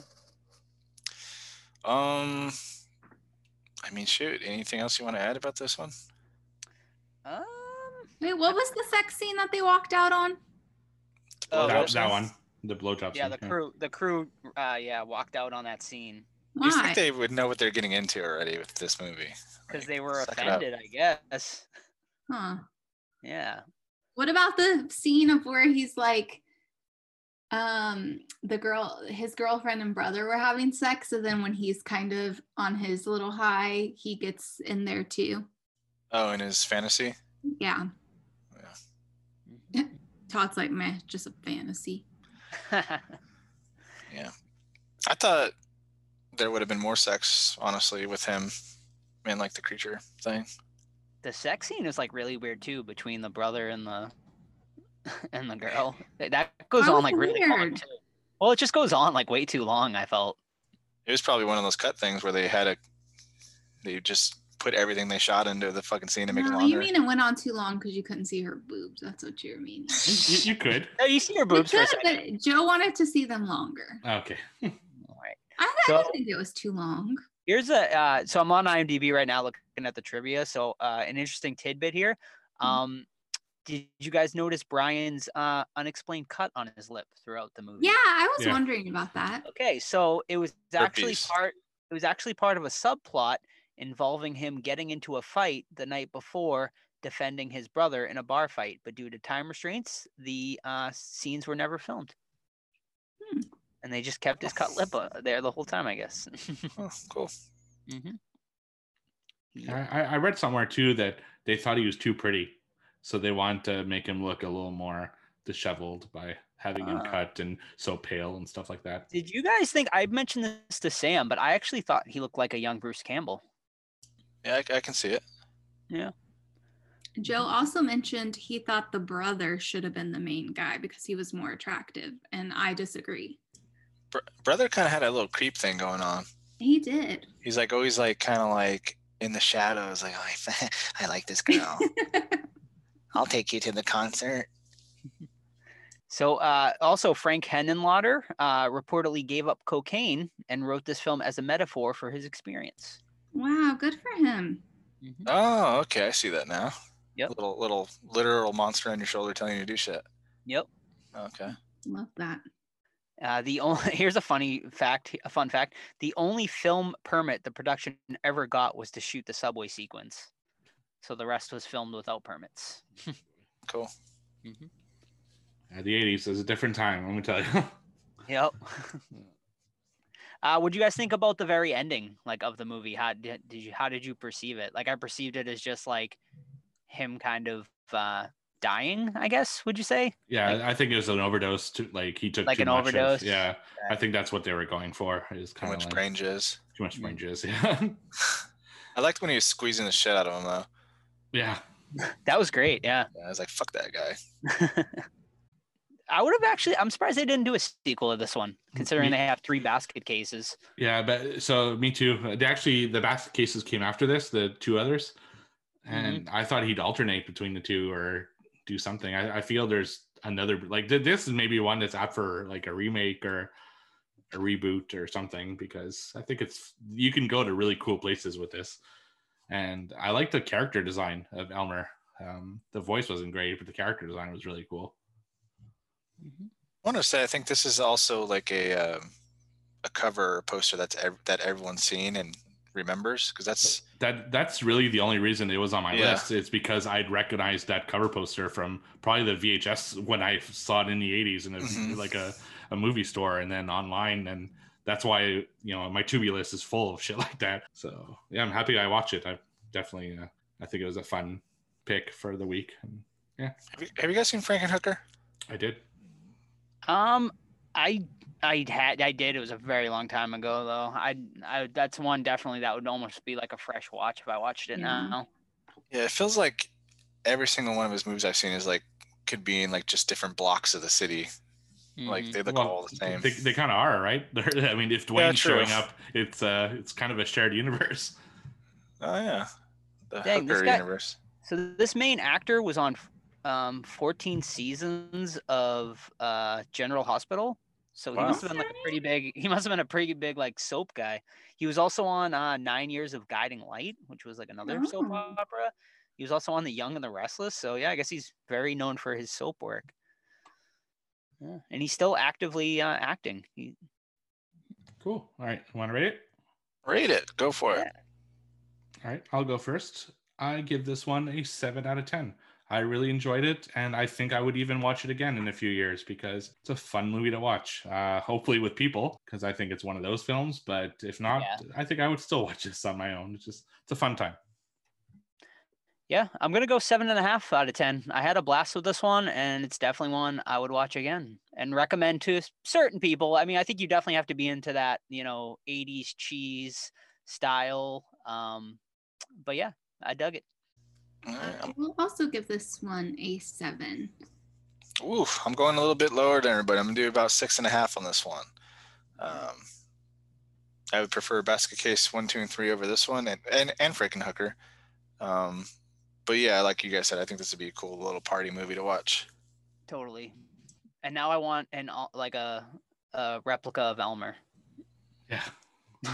Uh, actually, uh, before we get off, uh, I know you got to go to work, Joe, but Yeah. uh, you got a cool uh, little replica this week, and you didn't talk about this episode, did you? Yeah, yeah, uh, yeah. So it's pretty awesome. Uh, I got a replica of uh, Baby Selwyn from ba- from Brain Dead, aka Dead Alive. Um, the artist did amazing work. Um, so if you want to check him out, uh, his shop is called Freakland Shop. Uh, he is over in Spain, so it did it, do- it is going to take some time uh, to get it, but uh, it's totally worth it. Yeah, I, I saw he does a Chief Woodenhead, so I might I might pick He that one does, up. yeah. Yeah, Yeah, I want to get I want to get that one too. I mean, it's a little pricey, but he literally hand makes everything, and the quality is is very nice. Cool. All right, so approved. Yes, definitely.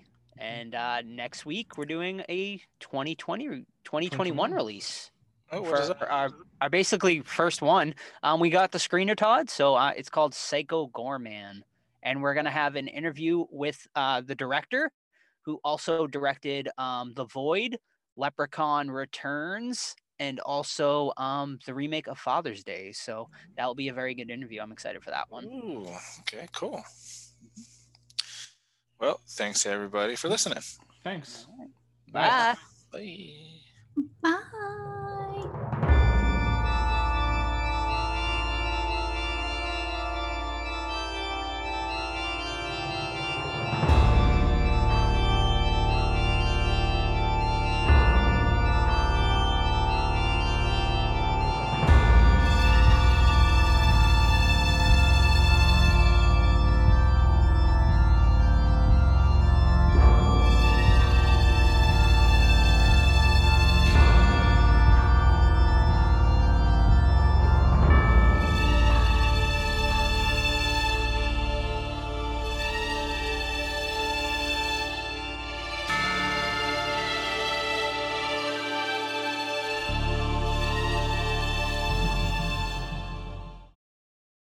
remember is feeling something sticky in my pants and then finding them covered in blood.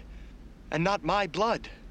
Part of my talent, Brian, is to spare you any unpleasantness. Yeah, but when it comes to blood in my underwear, I want to know how it got there. Well, it's no big deal. Nothing to get upset about. Came from that girl at the club. What girl? The girl whose brains I ate. What? The blood came from a girl whose brains I sucked out.